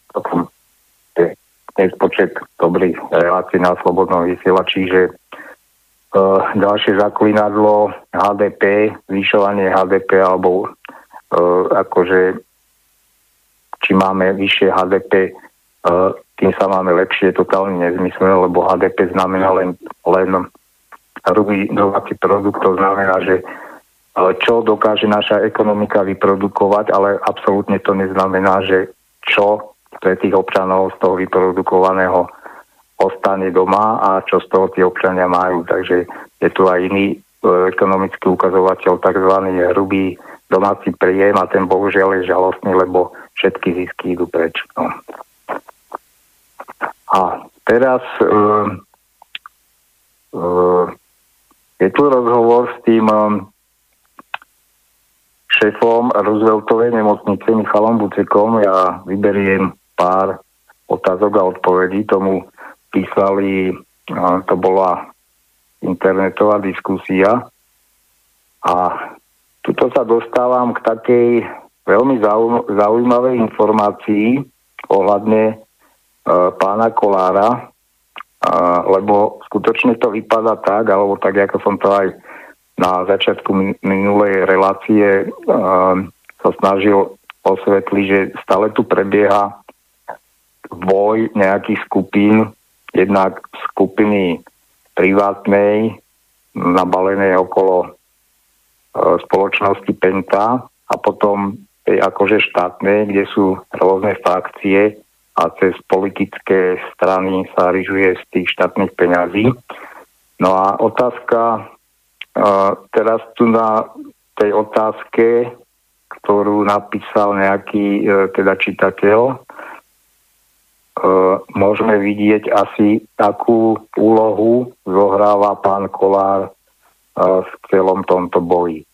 Takže otázka znela. Som lekár na dôchodku a môžem povedať, že v nemocniciach je prezamestnanosť lekárov s nízkymi platmi a som toho názoru, že keď sa dali lekári na politiku, e, za, zatvorke pozrite na toho sumračného Riťolíza Kolára, pamätám, ako e, v 1996 pred Ružinovom mával a ako sa nám a ako sa nám polepšilo. No, e, Sumračného tam, tam sa myslí na ulici Sumračnej je centrála e, strany Smer, takže pravdepodobne pán e, má nejaké silné väzby na túto stranu a vypadá to tak, že, že celý ten štrajk bol hlavne o e, zachovanie štátnych nemocníc, aby neboli transformované na akciové spoločnosti, lebo tento bod sa im podarilo si vydobiť a trvá to dodnes táto situácia. No a pokračujem v tej otázke. Asi by chceli, aby sa najväčší zlodej RF, to asi vieme, kto je, vrátil a oni mohli ďalej benefitovať na štátnom. Treba to využiť a zreorganizovať tak, ako Nemci postavili novú justíciu po spojení z NDR to nič. O nás občanov sa nebojte, prežili sme Hitlera, aj bolševika, prežijeme aj teraz. Je to politická akcia frustrovaných lekárov ovládaných agentami KSS Smer. Čo vy na to? Je možné postaviť zdravotníctvo na serióznej práci so slušnými platmi bez ohľadu na formu vlastníctva? Toto je veľmi dobrá otázka, tá, tá posledná veta, lebo ja to stále tvrdím, že je úplne jedno, či to bude štátny sektor, ale musí byť úplne štátny, čo už v tejto dobe nie je mysliteľné, lebo tu máme jednak farmaceutický priemysel, ktorý ide zvonka, ktorý nie je štátny. E, proste už tá cesta ako za socializmu nie je možná.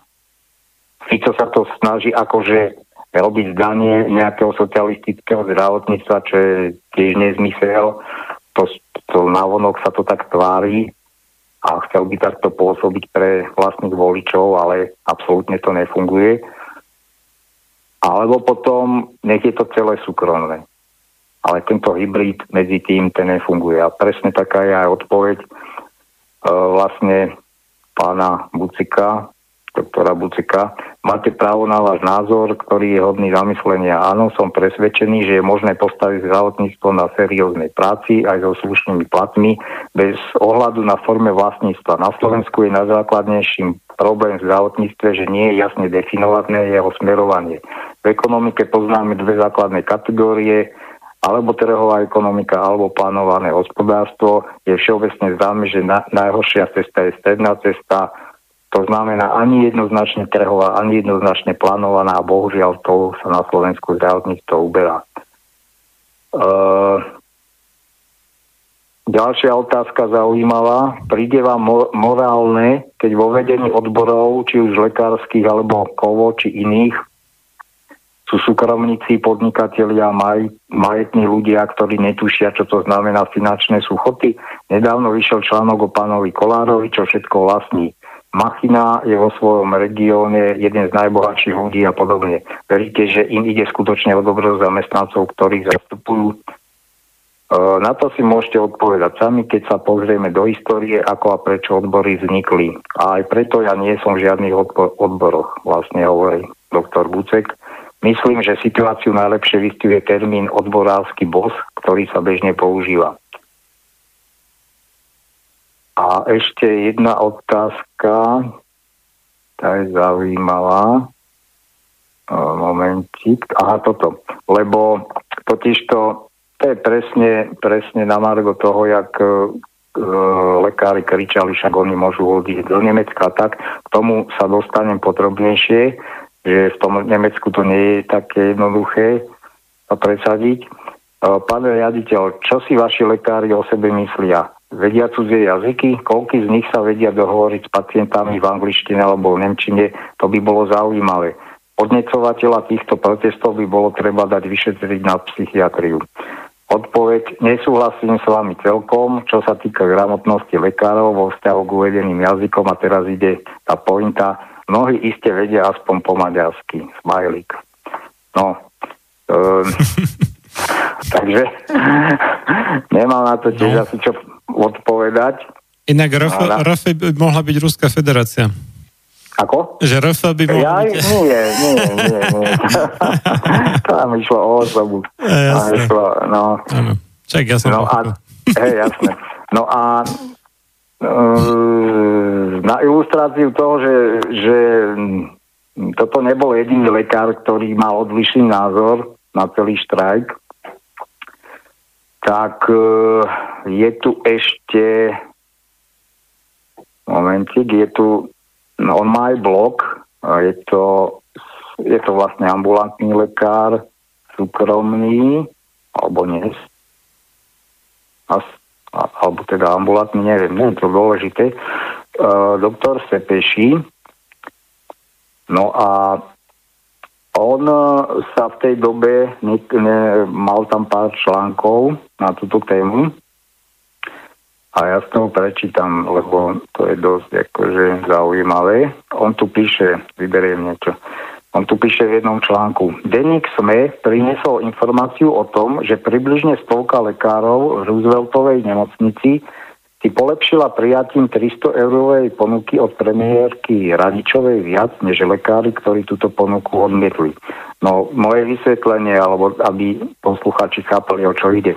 Pri tom vyjednávaní najprv Radičová ponúkla lekárom vlastne e, nejaké 300 eurové zvýšenie. To oni odmietli, Kolár samozrejme to odmietol, ale, tí, ale lekári, pravdepodobne tí, čo uh, teda neštrajkovali, túto ponuku prijali. No, a teraz pokračujem. Neviem, či je to pravda a nie je ani môjim cieľom to zisťovať. Reakcia odborárov na túto informáciu nedala na seba dlho čakať a vyslala signál, že konflikt ešte úplne zažehnaný nie je. Podľa ren- renomovaného lekára z Rooseveltky títo tak povediať zvýhodnení lekári zoberú 300 eur aj to, čo ostatní za nich vybojovali. To znamená, že teda dostanú aj tých 300 e, eur od radičové a ešte plus e, tie garantované platy minimálne, ktoré potom vlastne e, ten odborový zväz vybojoval.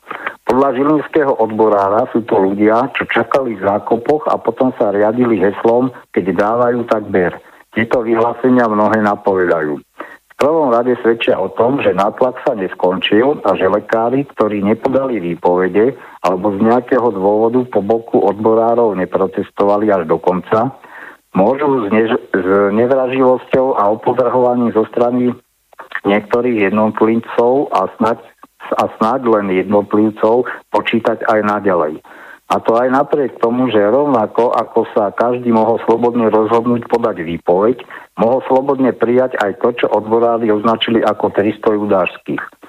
Práve pred Rooseveltkou, pred časom šéf odbor, odborár Kolár slzil dojatím, že lekári dodatky k zmluvám nepodpísali a oceňoval ich hrdinstvo a neústupnosť v boji proti vláde.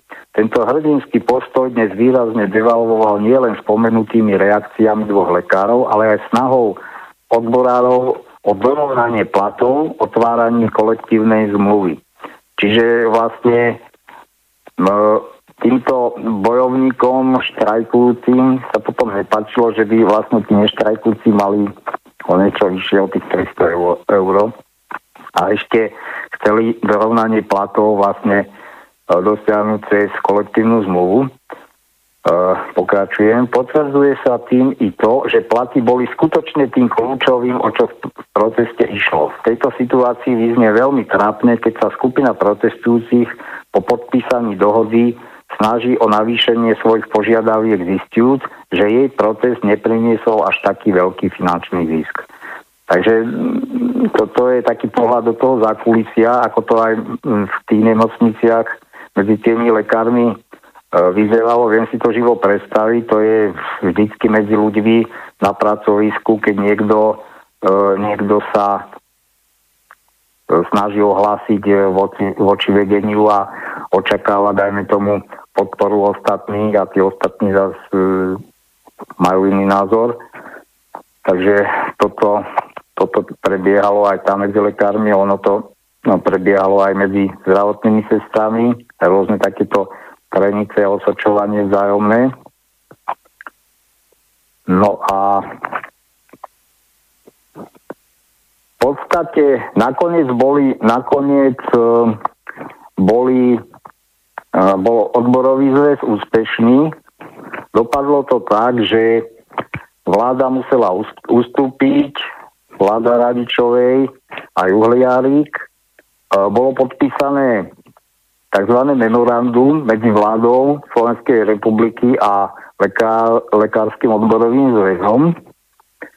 Oni ešte e, Kolár vyčkával až, hoci už me, memorandum bolo podpísané, tak on vyčkával až na e, legislatívnu úpravu, normálne až na novelu zákona, takže ne, e, nespoliehal sa len na to memorandum, takže sa to ešte trošku ťahalo, neviem, niekoľko týždňov. O, oni vlastne ostávali v tej štrajkovej pohotovosti a núdzový stav bol ukončený 8. decembra 2011. Totižto vtedy musela vláda alebo ministerstvo vyhlásiť núdzový stav, lebo tam skutočne tí lekári, bol ohrozený Uh, bola ohrozená aj akutná zdravotná starostlivosť, boli povolaní nejakí armádni uh, lekári, teda z, z armády Slovenskej republiky plus Čech nejakí lekári, čo samozrejme nestačilo na to zabezpečenie. Uh, a čo sa ale le, uh, Kolárovi nepáčilo, totiž to uh, cítil, cítil sa oklamaný pretože to navyšovanie platov e, vláda im nevyšla v ústretí úplne, úplne tak, ako chceli. A to tu budem citovať. E, lekárske mzdy podľa schválenej novely zákona o poskytovateľov zdravotnej starostlivosti teda vstúpnú k 1. januáru 2012 na 1,05 násobok priemernej mzdy v národnom hospodárstve uh, u neatestovaných lekárov a na 1,6 násobok u atestovaných. To, bolo, to, malo, to mali mať to zvýšenie hneď k 1. januáru 2012. Potom malo nasledovať ďalšie zvýšenie. K júlu 2012, tam už to malo uh, ísť na 1,2 násobok u tých neatestovaných a 1,9 násobok u atestovaných. No a podľa memoranda e, mali ísť platy ešte raz hore a to e, od začiatku roka 2013 a to malo ísť na 1,25 násobok a u tých neatestovaných a 2,3 násobok u atestovaných. No, lekári podpísali zmluvy vlastne e, potom e, po ukončení toho štrajku tak ako e, im slubovalo memorandum, ale e, novela cez novelu zákonníka práce e, vlastne im toto nezabezpečila.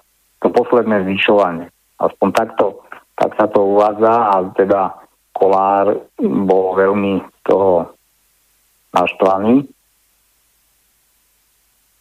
ale e, v zákonníku práce ešte im spravili ústupky, počúvajme aké, e, aby zamestnanci vykonávajúci zdravotnícke povolanie, ktorí vykonávajú, teda, aby im patrilo za prácu nad čas, ktorá presahuje zákonom určený rozsah práce nad čas, náhradné voľno.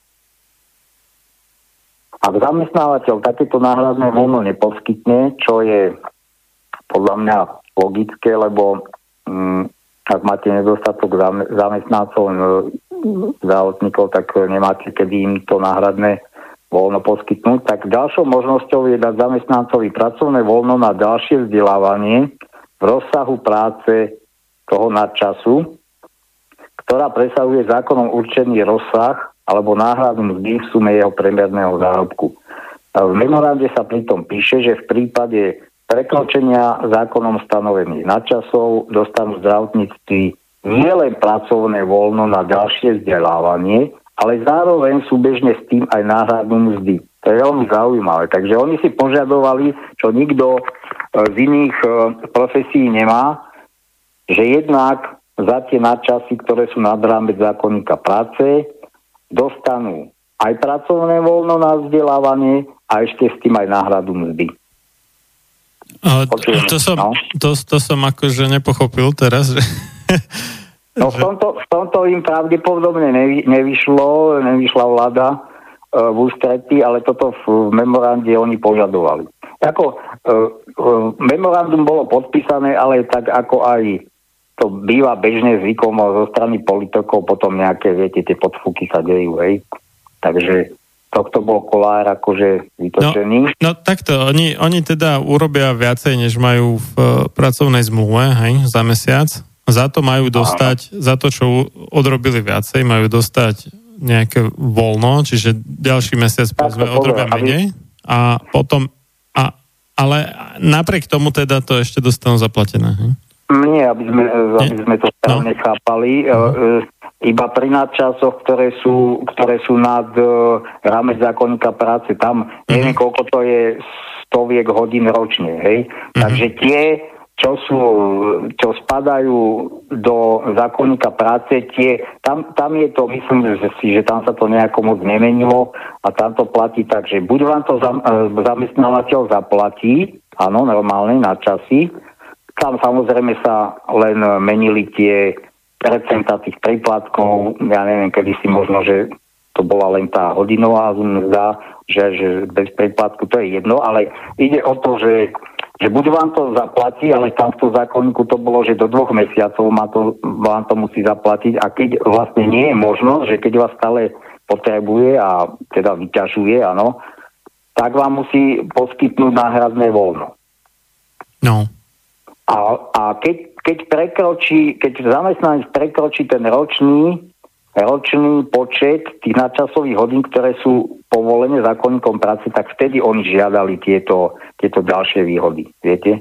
Takže až vtedy žiadali to pracovné voľno na vzdelávanie, ale v súčasnosti aj náhradu mzdy. No.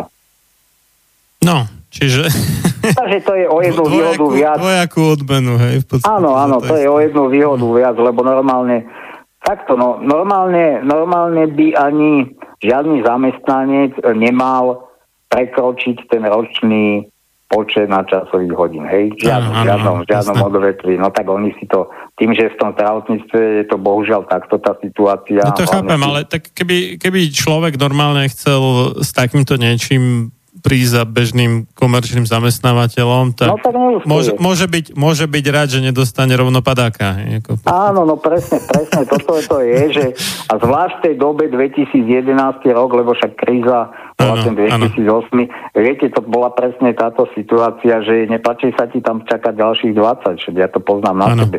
Ano. To boli situácie, keď e, som prišiel na na výberové konania bolo nás tam 40. No a človek bol rád, keď sa dostal cez prvé kolo a teda a toto je akože e, bohužiaľ toto lekár, lekári a zdravotné sestry nikdy nezažili vôbec akože zdravotníckí pracovníci, že by, že by mali problém vôbec hľadať prácu. Teraz nehovorím, že vhodnú, áno, ale to už pomaly vhodná, teraz to nemyslím zle, vhodné tie podmienky nie sú nikde tých nemocniciach, no bohužiaľ to tak je, ale ako prácu nájdu.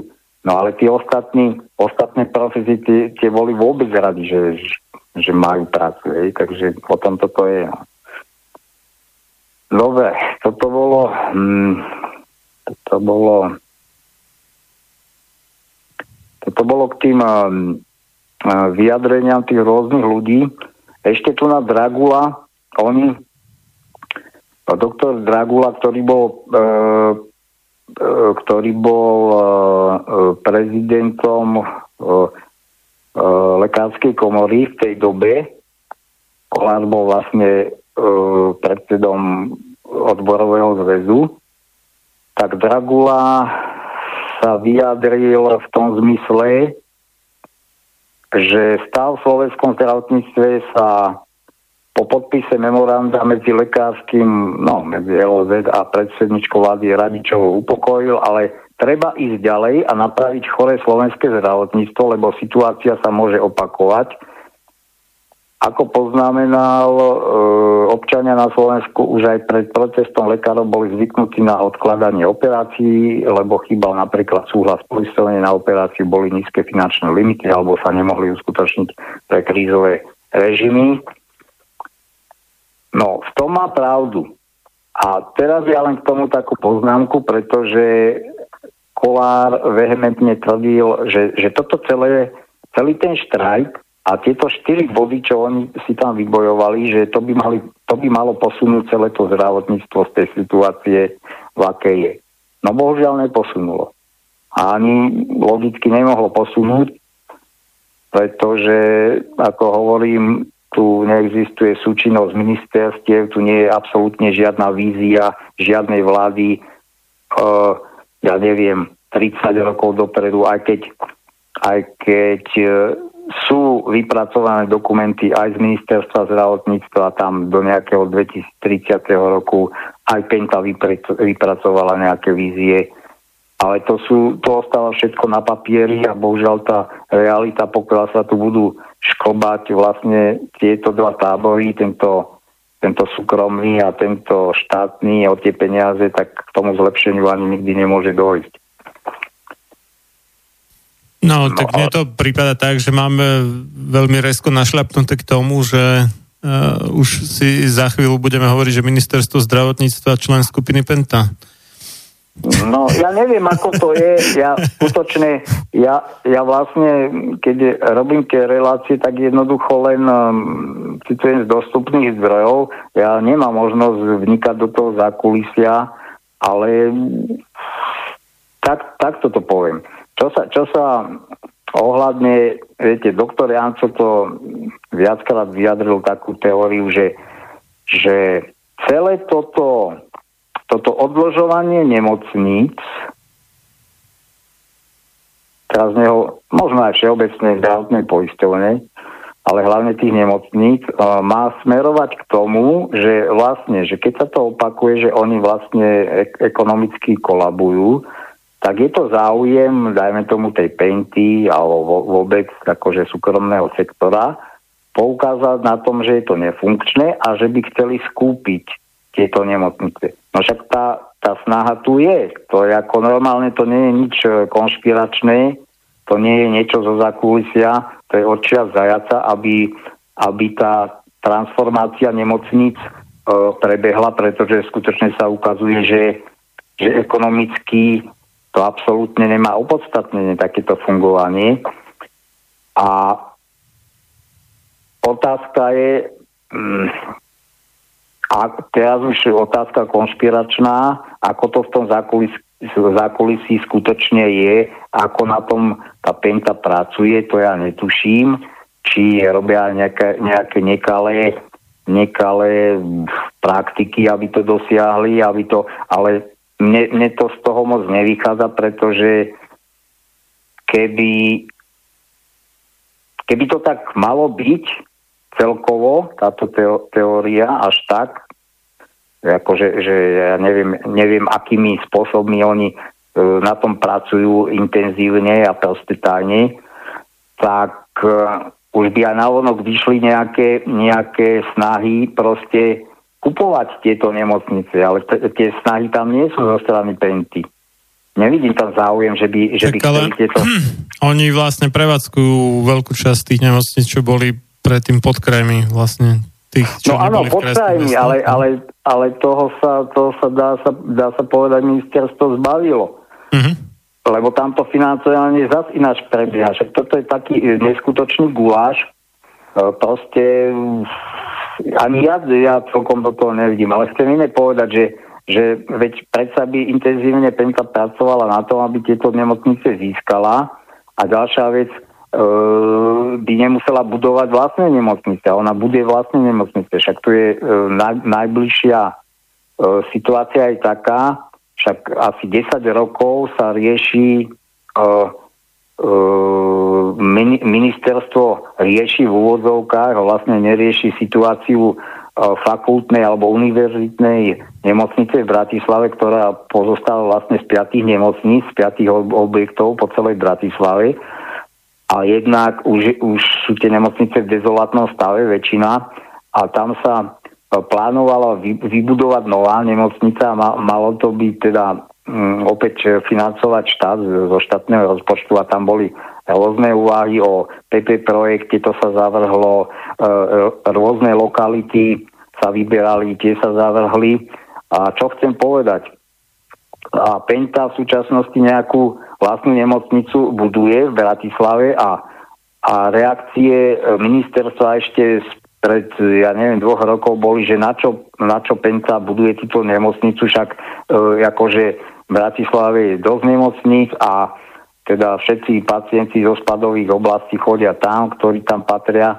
A nakoniec to dopadlo tak, že ministerstvo e, nedokázalo vôbec tento problém vyriešiť tejto univerzitnej e, nemocnice, totiž to, tá univerzitná nemocnica Bratislavská má splňať nielen akože zdravotnú starostlivosť, ale má poskytovať aj e, prax pre študentov medicíny a vedecký výskum, čo má byť akože najšpičkovejšie, najšpičkovejšia zdravotná inštitúcia e, na Slovensku. A nakoniec e, vylizlo z toho, že ministerstvo sa spolieha na to, že odkúpi od Penty vlastne tu, lebo nie sú schopní vybudovať vlastnú nemocnicu, dať dokopy peniaze a, a proste to rozbehnúť a odkúpil od, od Penty túto nemocnicu. No a ja som si dal hneď otázku pre Boha, ale prečo by im e, Penta tú nemocnicu predávala, že to je totálne nemysl, to je nezmysel, keď súkromník si vybuduje vlastnú nemocnicu, tak chce na nej zarábať, prečo by ju,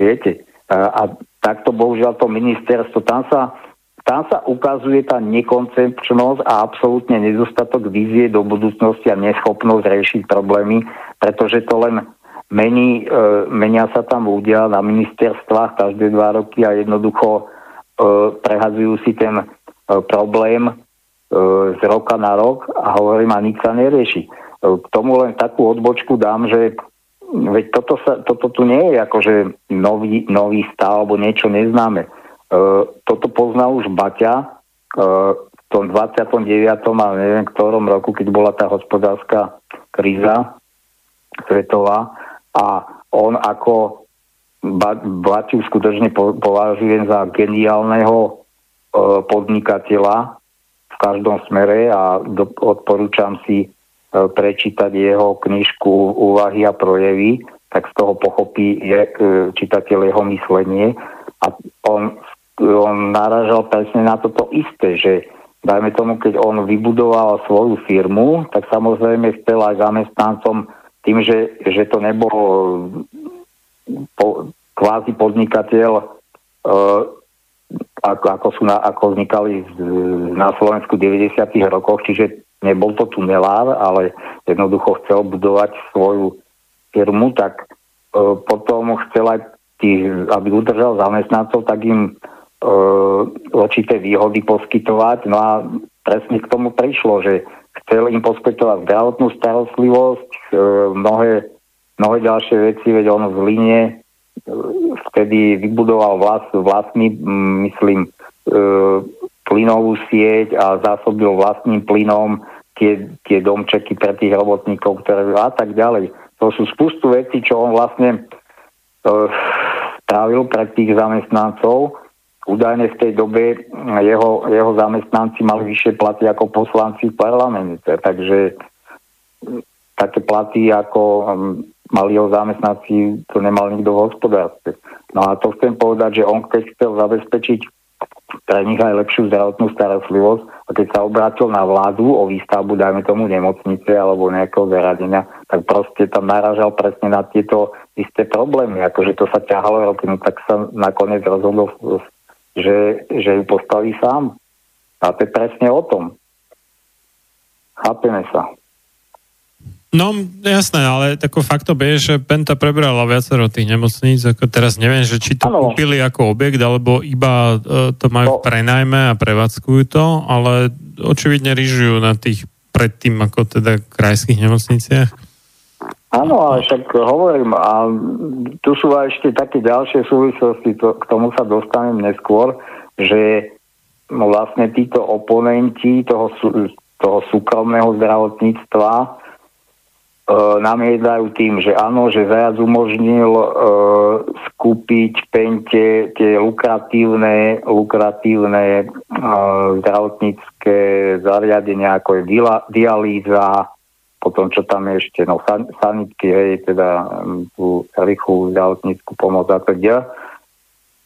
Lenže situácia tiež nie je taká, ako sa prezentuje, e, takto zjednodušené na onok, totiž to už e, neviem, či Drucker sa snažil o to, aby napríklad um,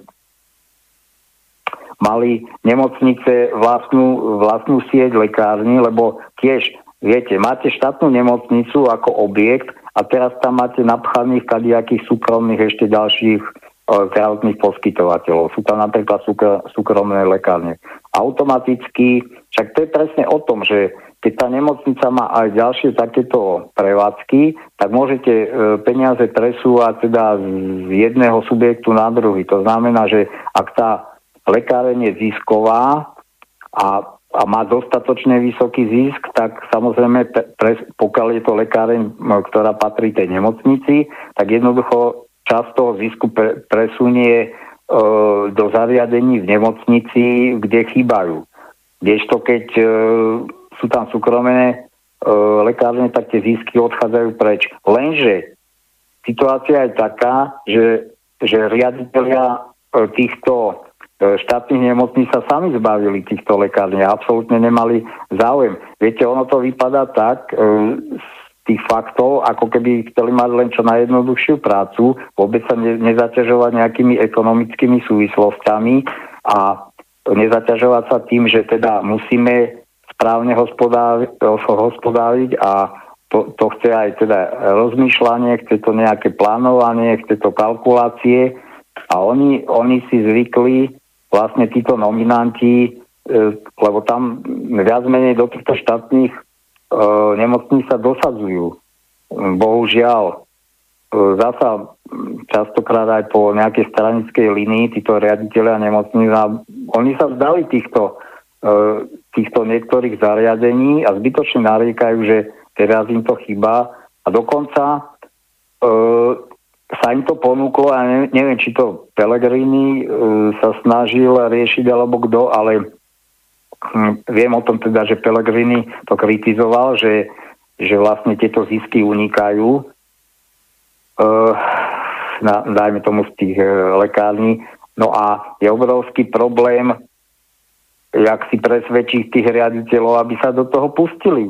Oni proste nemajú záujem, takže viete, tu ako treba vidieť aj tie hlbšie súvislosti a bohužiaľ situácia je takáto, takže ono je jednoduché ukazovať na niekoho, on má z toho zisk. No ale dobre, tak sa toho chytil a má z toho zisk. A prečo ste to vypustili? A prečo ste to nechali? A prečo sa o ten zisk nesnažíte aj vy?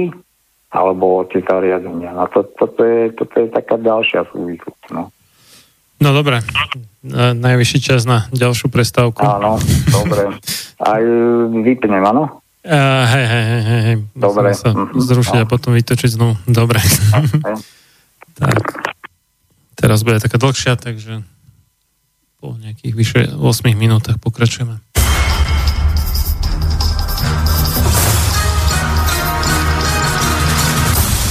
Preto nech neprejde jediný deň bez toho, aby ste vy, Slovania a synovia týchto kmeňov, nevykonali jediný dobrý skutok pre svoje kmeň. Obraňujte jeho právo, vzdelávajte ho a nestante sa nikdy služobníkmi jeho cudzích vládcov. Ľudovít Štúr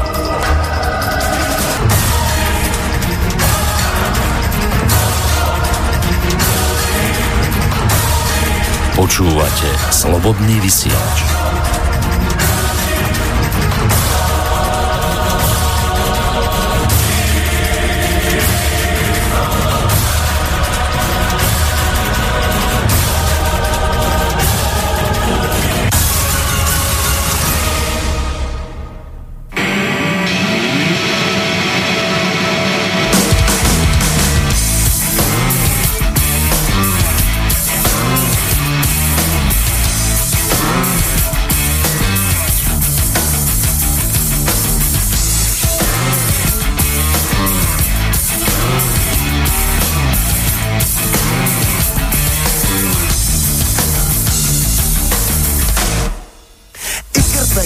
mysl, krásné vlasy bez lubu, jistota, jistoty, umělého chlupu, nová kůže během několika dní, pět skvělých chutí, zabraňují stárnutí a stálá vláčnost, která se vyplatí. Vyžádej si katalog ten, co se nestratí, budete ho mít v ruce každý den, rytmus každý kapce, stoupající úroveň. Klobouk dolů, zvládne to každý, šokujte své známé, zubněte navždy, spôsob, jak ušetriť úsporné palení, správná banka. Proti poslední veselý drát, skvělé spojení, kosmetika proti akné, fasadné holení, staru naší země, dá to nejlepší, jen ve dvou kaloriích pro naše nejmenší.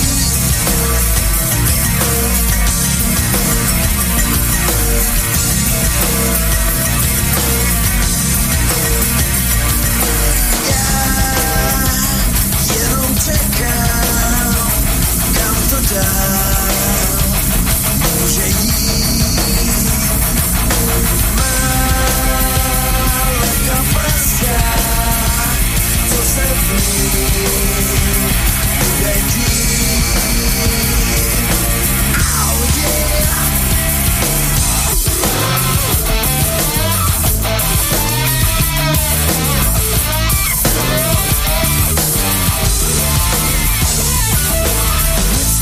možné a vysoký lesk, to není trik, rychlý jako blesk, za rozumné ceny, auto s rytmem života, vydávky, do velíku, evropská kvalita, prosnadné holení, úsporné balení, skvělé spojení. Proti pocení je klinicky testováno spolivá fixace, potraviny nové generace.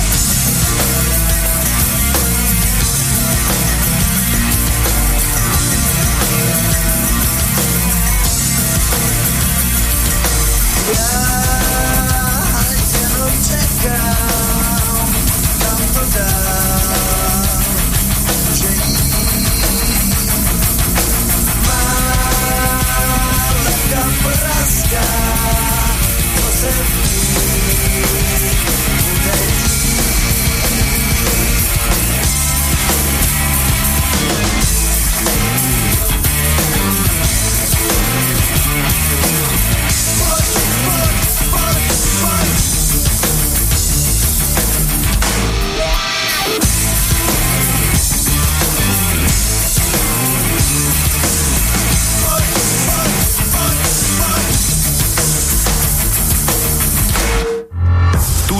reláciu počúvate vďaka vašim dobrovoľným príspevkom.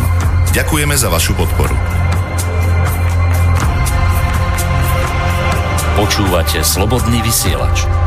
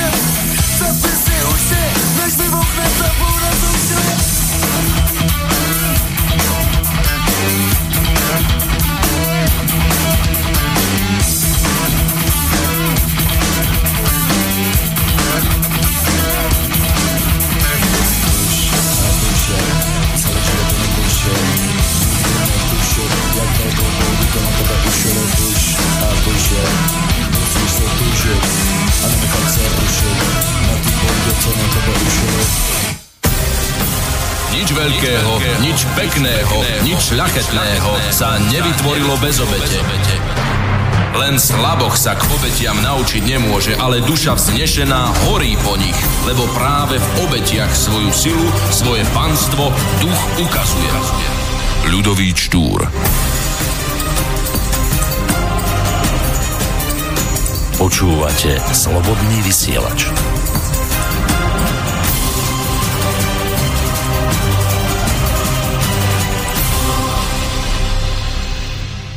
Pokračujeme poslednou časťou relácie sám sebe lekárom číslo 167 o protestoch e, zdravotníkov. Z Bratislavského štúdia a od Mixu Marian Filo a na telefónne máme nášho dnešného hostia, a inžiniera Pavla Škaru. A kto by chcel ešte na poslednú chvíľu, tak môže nám napísať prípadné otázky alebo komentáre na studiozavinačslobodnyvysielac.sk No a my to teda ideme dokončiť. Halo? Áno. Dobre, tak Takže, nech sa páči. Takto dopadol ten štrajk, takže transformácia bola zastavená, čo vlastne je stále nejakým e, kameňom sváru, by sa dalo povedať. A myslím si, že pokiaľ sa toto neroz, ne, nerozrieši, lebo bohužiaľ s tým súvisí to e, sústavné odložovanie tých nemocníc, tak ani tam zlepšenie nebude to, to hospodárenie a to ekonomické, nejaké, ne, nejaká ekonomická efektivita. Ešte zaujímavé na tom je, že m, tak jak som spomenul, že sú dva tábory, jednak to bol Zajad a Uhliarík a teraz e, tí zasa v opozícii, čo chcú zachovať to štátne, tak vždycky tí, čo a preferujú ten štátny model, tak e, pýtajú stále viac peňazí. Tvrdia, nie je v zdravotníctve dosť peňazí, potrebujeme navýšiť e, príjmy do zdravotníctva. Kdežto títo, čo zastávajú súkromné e, hospodárenie, tak čo ja viem z tých citácií, tak Uhliarik e, stále hovoril, že peňazí je dosť, len treba hospodáriť. Takže už aj nad týmto by sme sa mohli zamysleť, že kto ako k tomu pristupuje. Jednoducho ja si myslím, že dá sa lepšie hospodáriť. Či je tých peňazí málo alebo dosť, no je otázka. To chce, to chce ani nie, že teoretickú štúdiu, to chce jednoducho vyskúšať, pritlačiť tie nemocnice, aby začali hospodáriť a uvidí sa, či skutočne im chýbajú peniaze, alebo či s nimi e, plýtvajú. No, No a- to už, no. už tu bolo pár takých, čo hovorili, že peniaze je dosť, len sa nesmie kradnúť.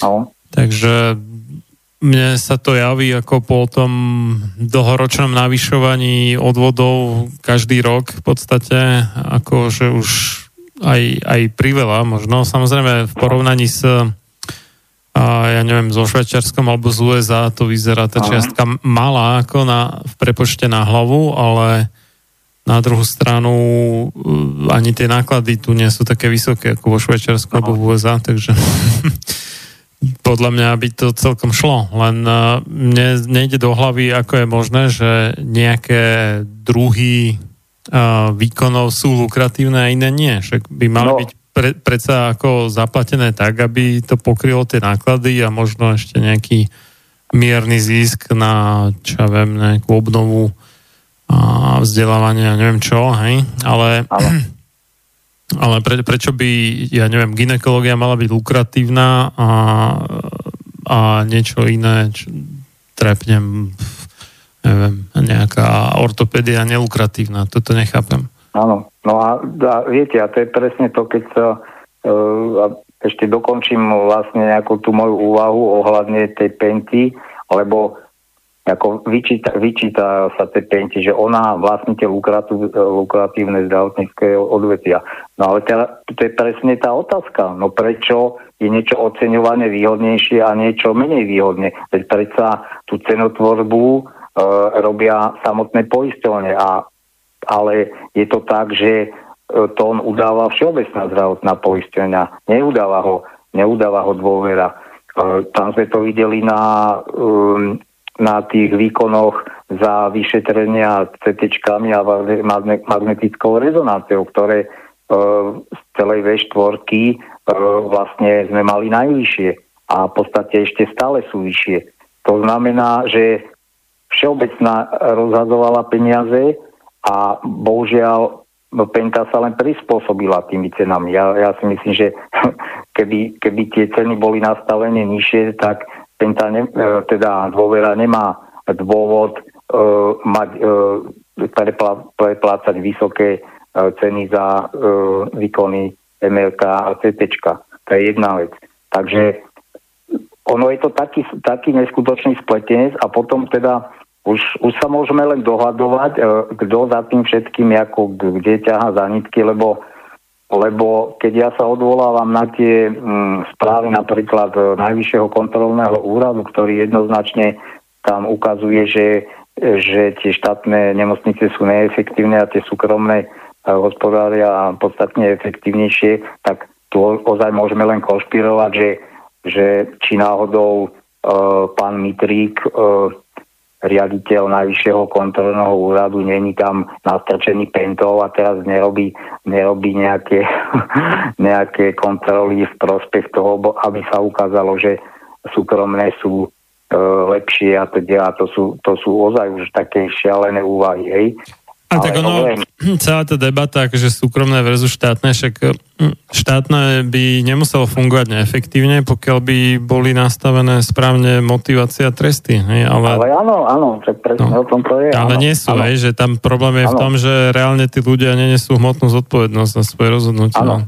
Kdežto v tých súkromných to tak je. Tam, tam nesiete. Tam tak minimálne ju nesie, keby aj nie zamestnanci, tak minimálne ju nesú vlastne akcionári, lebo to sú akciové spoločnosti, oni tam majú svoje akcie a, a berú z toho dividend, takže im na tom záleží. A v tomto sú, v štátnom sektore skutočne nezáleží tým ľuďom na tom, e, ako sa s tými peniazmi narába. No a to je, to je, to je ten, bohužiaľ, toto je ten toto je to socialistické negatívum, áno, to, čo, to, čo Zajaz možno kritizoval, ale bohužiaľ je to taký ten socialistický prežitok, však to nie je vlastne nie je to moje, je to spoločné, tak s tým môžem plitovať, ako sa mi.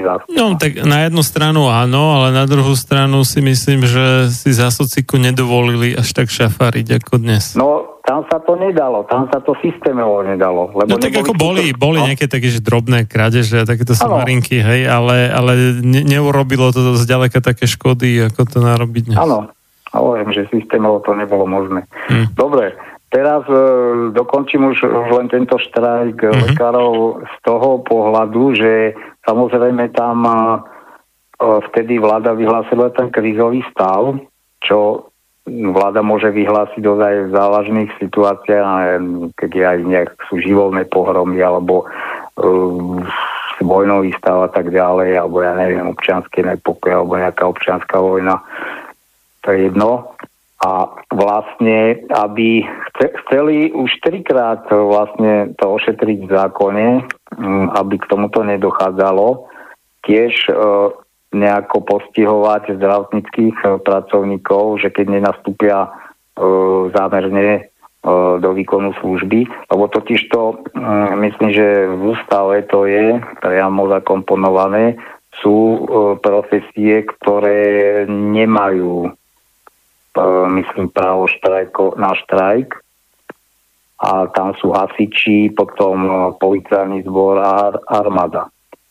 No a zdravotníci, zdravotníci, do, zdravotníci do toho nespadajú. Takže to je, to je, ešte sa vrátim k tomu, jak, som, jak bola tá moja úvaha, teda, že či to bol štrajk, nebol. Uh, ja si myslím, že štrajkovať mohli normálne ako aj iní zamestnanci. No, ale... ale ja si spomínam ešte na jeden štrajk za Zurindu, čo štrajkovali železničiari a tam ich nejak ako priškripol nejakým štýlom, že tam, tam bolo ohrozené dodávky jadrového paliva do Bohunic alebo Mochovec alebo jedno aj, aj druhé a, a takéto veci a nejak, nejak mali z toho problém, tuším. No. Uh-huh. Neviem už no, teraz presne, jak to dopadlo, ono, ale aj keď akože oficiálne neboli v tom... Ono, ne, vždycky tá cestička sa nejako nájde, lebo bohužiaľ e, už v tomto 21. storočí tie, tie právne normy sú tak komplikované, že tam skutočne sa vždycky dá nejaké riešenie nájsť, no, aj z jednej, aj z druhej strany. No a teda, o čo sa snažila, mm, o čo, o čo sa snažila vláda, lebo trikrát sa snažili to zakomponovať do legislatívy, takže prvýkrát sa hovorilo o trestnoprávnej zodpovednosti lekárov počas vlády Ivity Radičovej, teda po tomto štrajku v novembri 2011. Tedajší minister zdravotníctva Ivan Uhliarik navrhoval pre lekárov, ktorí nenastúpia počas krízového stavu do služby, trest odňatia slobody až do 5 rokov, odobratie licencie na 10 rokov a finančný trest do 3300 eur. E, vlastne reagoval tak na situáciu, ktorá vznikla počas tohto štrajku. A tam ešte spomeniem jednu vec, lebo to, to jak som zrovna teraz povedal, že vždy sa nejaká cestička nájde, tak lekári vtedy sa dali hromadne na penky. Áno? Čo vidíte, čo sa všetko dá. To, to isté zopakovali aj zdravotné sestry, tiež hromadne išli na penky, tam bolo až 1500 percentný náraz, akože voči, voči predchádzajúcemu obdobiu. No tak ale to je evidentný podvod. Tak to... No, no áno, a tam dočítam teda, že jak sa k tomu e, vyjadrili aj právnici a tak ďalej. Áno, je to evidentný podvod, ale vidíme, ako, ako celý ten štát funguje formálne.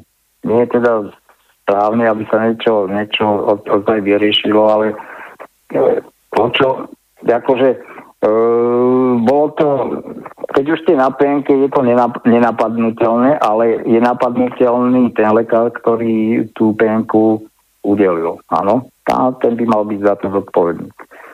No ďalším um, ďalší, ďalšou snahou uh, ďalšie sprísnenie podmienok pre lekárov uh, chceli traja poslanci za smer a to bolo to možno aj budete o tom niečo vedieť, v Žiline, v Žilinskej nemocnici v decembri 2012 bol štrajk len v tej nemocnici, čiže tam lekári odmietli slúžiť na časy a e, museli miesto nich povolať armádnych lekárov, tedy poslanci Raši, Baláš a Valocký, ináč k tomuto Valockému sa ešte niečo povieme, pred, predložili v januári 2013 novely trých zákonov a tiež tam požadovali alebo navrhovali pokuty od 1600 do 3300 eur alebo väzenie až do 5 rokov. Novely nakoniec z parlamentu stiahli. Viete, toto, to, to, to, sú tiež také zaujímavé súvislosti. Akože tam niečo sa, je tam aj nejaká snaha sa dostať to trošku dopredu a potom možno niekto zasiahne a zase nejaké tie lobistické skupiny a proste novelu stiahli. No a to posledné, posledná snaha bola v roku 2013 v máji a poslanec za stranu Smer Jozef Valocký, ináč je to vlastne doktor, je to lekár, ktorý bol e, riaditeľom e, fakultnej nemocnici v Nitre, ktorá bola síce známa táto nemocnica tými najlepšími ekonomickými ukazovateľmi, ale on tam vládol veľmi tvrdou rukou a vlastne to išlo aj na úkor e, zdravotnej starostlivosti a bohužiaľ tá táto nitrianská nemocnica je známa práve mnohými pochybeniami lekárov aj umrtiami pacientov.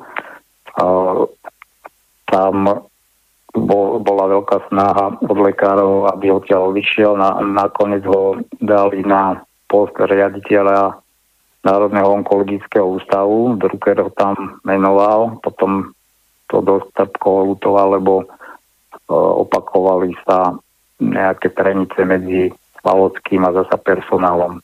No a tento Valocký teda navrhoval opäť postihy zdravotníckých pracovníkov a to sa znova opakujú teda väzenie od 2 do 5 rokov a pokutu do 3300 eur a zrušenie teda e, registrácie v Stavovskej komore na 10 rokov. No na to samozrejme reagoval Kolár, čo sa dalo čakať. A ja len prečítam, oni tam potom spravili pred úradom vlády nejakú uh, demonstráciu, bol tam Kolár, bola tam aj, myslím, Kavecká a Lazorová, ktoré vlastne uh, uh, reprezentujú zdravotné sestry. No a on sa vyjadril, Kolár, to je fakt e, citát, stojí za to. Náš kolega, lekár a poslanec Valocký, predložením tohto zákona sa svojim činom diskvalifikoval a stal sa hanbou lekárskeho stavu. E, vyhlásil, že tento jeho čin sa nedá ničím ospravedlniť. E, návrh podľa Kolára nepomáha ani zdravotníkom, ani pacientom a rovnako tak nešetrí zdravotníctvu peniaze, ale má zastrašiť, znechutiť a ešte viac zneatraktívniť povolanie zdravotníckého pracovníka, ale hlavne jeho úlohou je dostať nás na kolena, konštatoval Kolár. Volockému odkázal, že sa mu to nepodarí. A to, to sú, ja keď to čítam, to je jak z nejakého 1917. jak Armejci, alebo Lenin, také až revolučné vyhlásenia.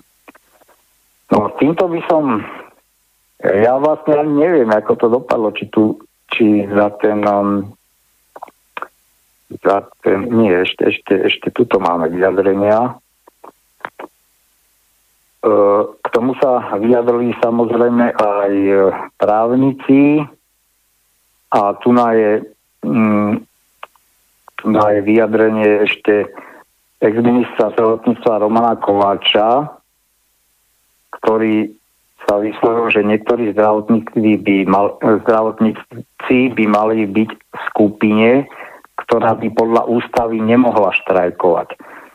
Uh, tvrdí, že lekári doteraz nemali žiadnu trestnoprávnu zodpovednosť. To, že sa lekári hromadne nechali vypísať na penky, mohlo ísť o plánovanú akciu, ale zodpovednosť nesie lekár, ktorý sa pod penku podpísal.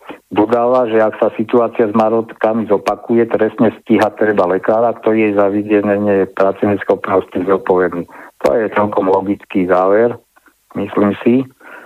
No a podľa ústavného právnika Eduarda Baráňa novela trestného zákona neberie lekárom možnosť štrajkovať, ale obmedzuje toto právo na určité situácie.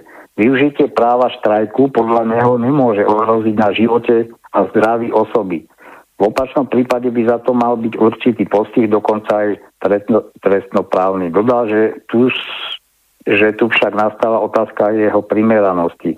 Vláda môže aj dnes vyhlásiť krízovú situáciu alebo núdzový stav a nariadiť zdravotníkom, aby prišli do práce. Ak to odmietnú a zakryjú sa napríklad účelovo vypísanými marotkami, prinútať do práce ich nie je možné. Právnik e, Vojtech Foldes si myslí, že vyriešiť by sa tu dalo aj nového zdravotníckých zákonov, ako to majú napríklad policajti. Silové zložky majú v čase výnimočného stavu určité povinnosti, na druhej strane za to dostanú rôzne príkladky či špeciálne benefity. Tam sa asi myslí, že majú asi nejakú pohotovosť, že teda musia čakať doma na telefóne a v prípade oného nutnosti musia nastúpiť. Takže to by bolo, to by akože malo byť aj v zákonníku práce nejako zohľadnené. Takže toľko k tomu, tomu štrajku lekárov. No a počujeme sa, áno? Jasné, jasné, počujeme. A prejdeme už na štrajk sestier, to je ešte taká rozsiahlejšia vec a viac zamotaná, aj sa ťahala oveľa dlhšie. No, alebo... už máme na to iba nejakých 10, 10 minút, no? No, no, bohužiaľ, no začnem a na Dobre. budúce to do, dokončíme. No uh-huh. a uh, v tom čase, teda keď prebiehal tento uh, štrajk lekárov a vlastne oni si, to bo, oni ho začali v tom 2011, bolo to mem- memorandum podpísané, bola tá novela uh, od tých, od tých o, pos, no, zdravotnej starostlivosti, to je jedno, kde to mali teda zabezpečené o tých poskytovateľoch asi zabezpečené tie platy, tak bol aj vo februári 2012 schválený zákon o minimálnych mzdových nárokoch sestier a pôrodných asistentiek, ktorý im určil minimálne platy podľa zložky praxe a dosiahnutého, dosiahnutého stupňa vzdelania. No a tam to bolo od, teda od tej, od tej dĺžky praxe od minimálne od 640 eur do 994 eur, že je to v 2012. Uh, tie mali vlastne podľa toho zákona platiť aj pre štátny, aj pre súkrom, súkromný sektor. Uh, tuto, tuto doplním, vrátim sa ešte k tým lekárom. Vlastne oni, oni novelou toho zákona dosiahli to, že všetci lekári, jedno či sú za, uh, zamestnaní v štátnej nemocnici alebo, alebo v súkromnej nemocnici u Penťáka, tak jednoducho majú garantované tieto platy. Takže musí si ten zamestnávateľ tie peniaze na to nájsť. Tam skutočne potom nastal problém, keď odstúpil Uhliarik a nastúpila Zvolenská, že, že na ňu padla tá ťarcha, že kde zobere následne niekoľko desiatok miliónov, ktoré mali pokryť tieto platy. Čiže tam vláda Radičovej ustúpila, no a prešli tieto prebo- problémy, tak ako to stále hovorím, zase na ďalších ministrov a tak ďalej. Čiže nič, nič niečo vyhľadovo sa tu nerobí. No, oni z týchto platov, oni skutočne tie nemocnice tieto platy začali aj vyplácať, dokonca niekde aj vyššie, údajne, to zasadilo ministerstvo, sestry sa bránili, že to nie je pravda. Teda viac ako tisíc eur niekde dostávali v hrubom. A lenže netrvalo to dlho a toto je veľmi zaujímavé, že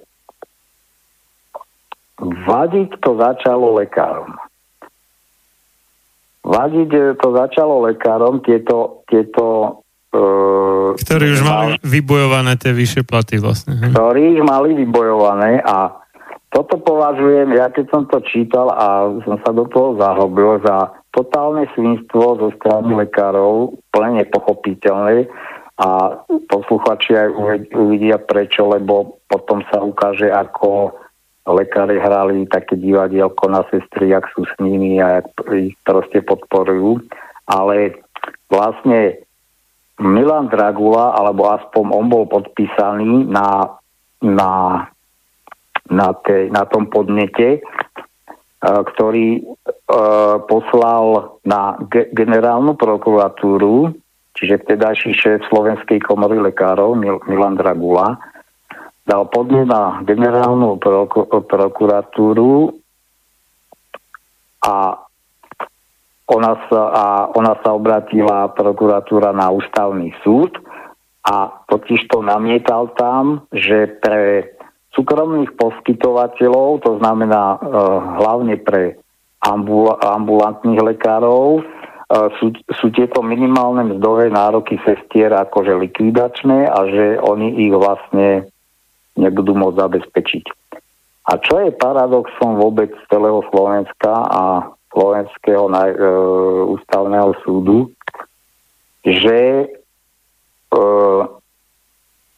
E, ústavný súd rozhodol, že vyššie platy sestier by ohrozili majetok prevádzkovateľov súkromných a neštátnych ambulancií, takže vydal rozhodnutie, že vlastne tento zákon, ktorý uh, garantuje sestrám minimálne mzdy, je protiústavný.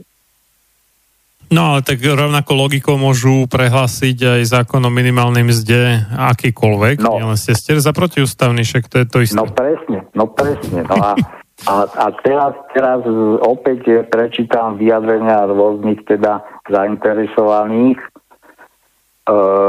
ako sa k tomu vyjadrili. Takže hm, takže ten súd e, rozhodol, že, že ten zákon je protiústavný. A teraz moment. Napríklad sú tu vyjadrenia, že e, rôznych, e, rôznych ľudí. E, jednou právnik Jan Drgonec. Jednou z možností, ako by sa mohli sestry ďalej brániť, je Európsky súd pre ľudské práva v, Šta- v Štrasburgu.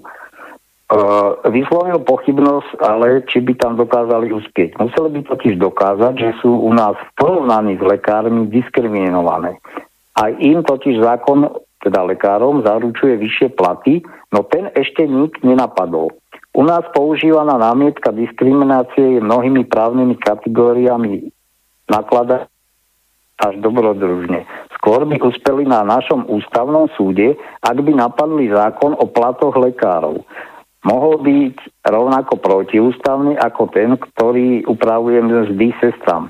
Čo je zaujímavé, od, od, od tej doby E, nikto tento zákon, ktorý zaručuje mzdy lekárom, nenapadol. A to je aj, te, teraz sa dostávam k, k tej odpovedi na ten druhý mail od, toho, od Petra, ktorý písal, že poďme niečo robiť. No tak e, totiž to na prokuratúru môže dať e, podnieť akýkoľvek občan. Áno nemusí sa ten problém toho občana týkať, takže kľudne aj pán Peter môže podať, pod, podať podmiet na generálnu prokuratúru ohľadne e, minimálnych zdových nárokov lekárov. A ja by som bol vedavý, čo by teda ústavný súd alebo generálna prokuratúra akú, akú odpoveď by dostal. E, ďalej e, právnik Drgonec pokračuje, keďže tzv. lekársky zákon zatiaľ nikto nenapadol, čo je zaujímavé, lebo ja nie som právnik, ale skutočne tieto právnické veci sú, sú veľmi prekvapivé, takže podľa Drgonca platí prezumpcia súladu zákona s ústavou. To znamená, že kým sa nedokáže, že odporuje ústave, tak sa má za to, že je v súlade s ústavou. No čiže de facto, keď to nikto nenapadne, tak ten zákon platí. Hej. No, ja zase nie som istý, že to je takto správne, no ale No je to jeho Je výklad, zažité, no, zažité. Tak no, áno, áno, áno. No však správne to ani ja nevidím, lebo viete, akože máte dva, máte dva podobné prípady. Ono, mm. však prečítam ešte ďal, ďalšie teda vyjadrenie, lebo o, niektorí právnici tvrdili, že, že v, te, v prípade sestier to nebolo presne to isté a tak, bla, bla, bla, no ale detaily tu už nie sú rozpísané. No a teraz v tej dobe vlastne riaditeľ fakultnej nemocnice, ten Jozef Valocký, ktorého sme spomínali a súčasne poslanec za stranu Smer, rozhodnutie ústavného súdu nechcel komentovať. E, keď ústavný súd rozhodol o protiústavnosti zákona, tak to pravdepodobne tak je. Tak tomu sa nečudujem, lebo e, ako neprávnik zas nemôže sa jednoznačne k tomu vyjadriť. E, aj keď podľa neho je pravda, že zákon, ktorý upravuje platy lekárom, uprednostňuje jednu skupinu zdravotníckých pracovníkov, ale zatiaľ nikto nepodal na ústavný súd podnet. Odlišný názor, ale čo je zaujímavé, odlišný názor majú právnici práve z ústavného súdu, niektorí, Takže odlišný názor na rozhodnutie plena ústavného súdu mali štyria ústavní sudcovia. Jeden z nich, Peter Brňák, v písomnom stanovisku tvrdí, že plénum v skutočnosti zistilo len proti, protiústavnosť parciálnu, a to iba v súvislosti so zvýšením miest sestier zamestnaných už neštátnych poskytovateľov. To je logické, že, že oni zistili, aj keď ani s tým nesúhlasím, No. Zo, zo štátneho krvotečie tam sa môže. Áno, áno, áno, áno. a vidíte, a vidíte, vidíte, ako to tu ale šialene funguje v tomto štáte. No ale, ale to má tak nedozierne dosahy, lebo keď si zoberiem, že uh, tie, tak ako som spomínal, že Zvolenská zrazu mala obrovský problém, kde zobrali, ja neviem, 70 alebo koľko, 80 miliónov na tie platy. A ďalšia vec je tá, že, že každoročne sa tieto platy musia vyplácať e, e, týmto lekárom, ktorí sú v tých nemocniciach, okrem samozrejme tých ambulantných, áno. No a tam v týchto štátnych koncových nemocniciach, tam idú tie náklady na mzdy 60 až 70 takže, takže opäť sme pri tej ekonomike, že, že tuto tuto lekári štrajkovali údajne podľa Kolára, že aha, zastavíme transformáciu nemocníc a všetko sa zlepší a všetko pôjde neviem ako, úžasne a pacient sa bude mať jak prasa v žite. Nič také sa nestalo a jediný, jediný výsledok toho je, že neskutočné peniaze sa dávajú na platy lekárov. No. A, čiže dokončím to. Um, No už máme iba minútku, čo si? No, už len, áno, už len ten odstavec. Jeden z nich, e, teda e, Brňák, aha, teda, že išlo o protiústavnosť parciálnu, keďže vo vzťahu k zvýšeniu miest sestrám zamestnaným u štátnych poskytovateľoch ústavný súd rozpor s ústavou ani dodatkovým protokolom nezistil, má v tejto časti návrhu nevyhovieť a zvýšenú mzdu sestrám zachovať. Čiže tu tvrdí, že, že dobre, že keď keď aj nie teda sestrám u súkromníka, ale určite, určite nemal znegovať ten zákon v plnom rozsahu a mal zachovať tie mzdy aspoň tým štátnym sestrám. Hej, teda v štátnych zariadeniach. Takto, to je zase ďalší výklad. No. Hm. Dobre, dokončíme na budúce. Tak ja ďakujem za účasť dnešnej relácii inžinierovi uh, Pavlovi Škarovi. Na budúce to máme, myslím, že 2.6., že? Áno, áno. Tak, a opäť o 12.00. A, takže pekné nedelné popoludne prajem. A... Tak, no. Dobre. Hej, tak, do počutia, no. Do počutia. A, a my sa ešte budeme počuť e, dnes e, o 20.30 e, s hosťom bude Antonie Křemieňová a budeme sa rozprávať na tému medicína farmaceutická, alternatívna alebo nejaká iná. Takže do skorého počutia dnes večer.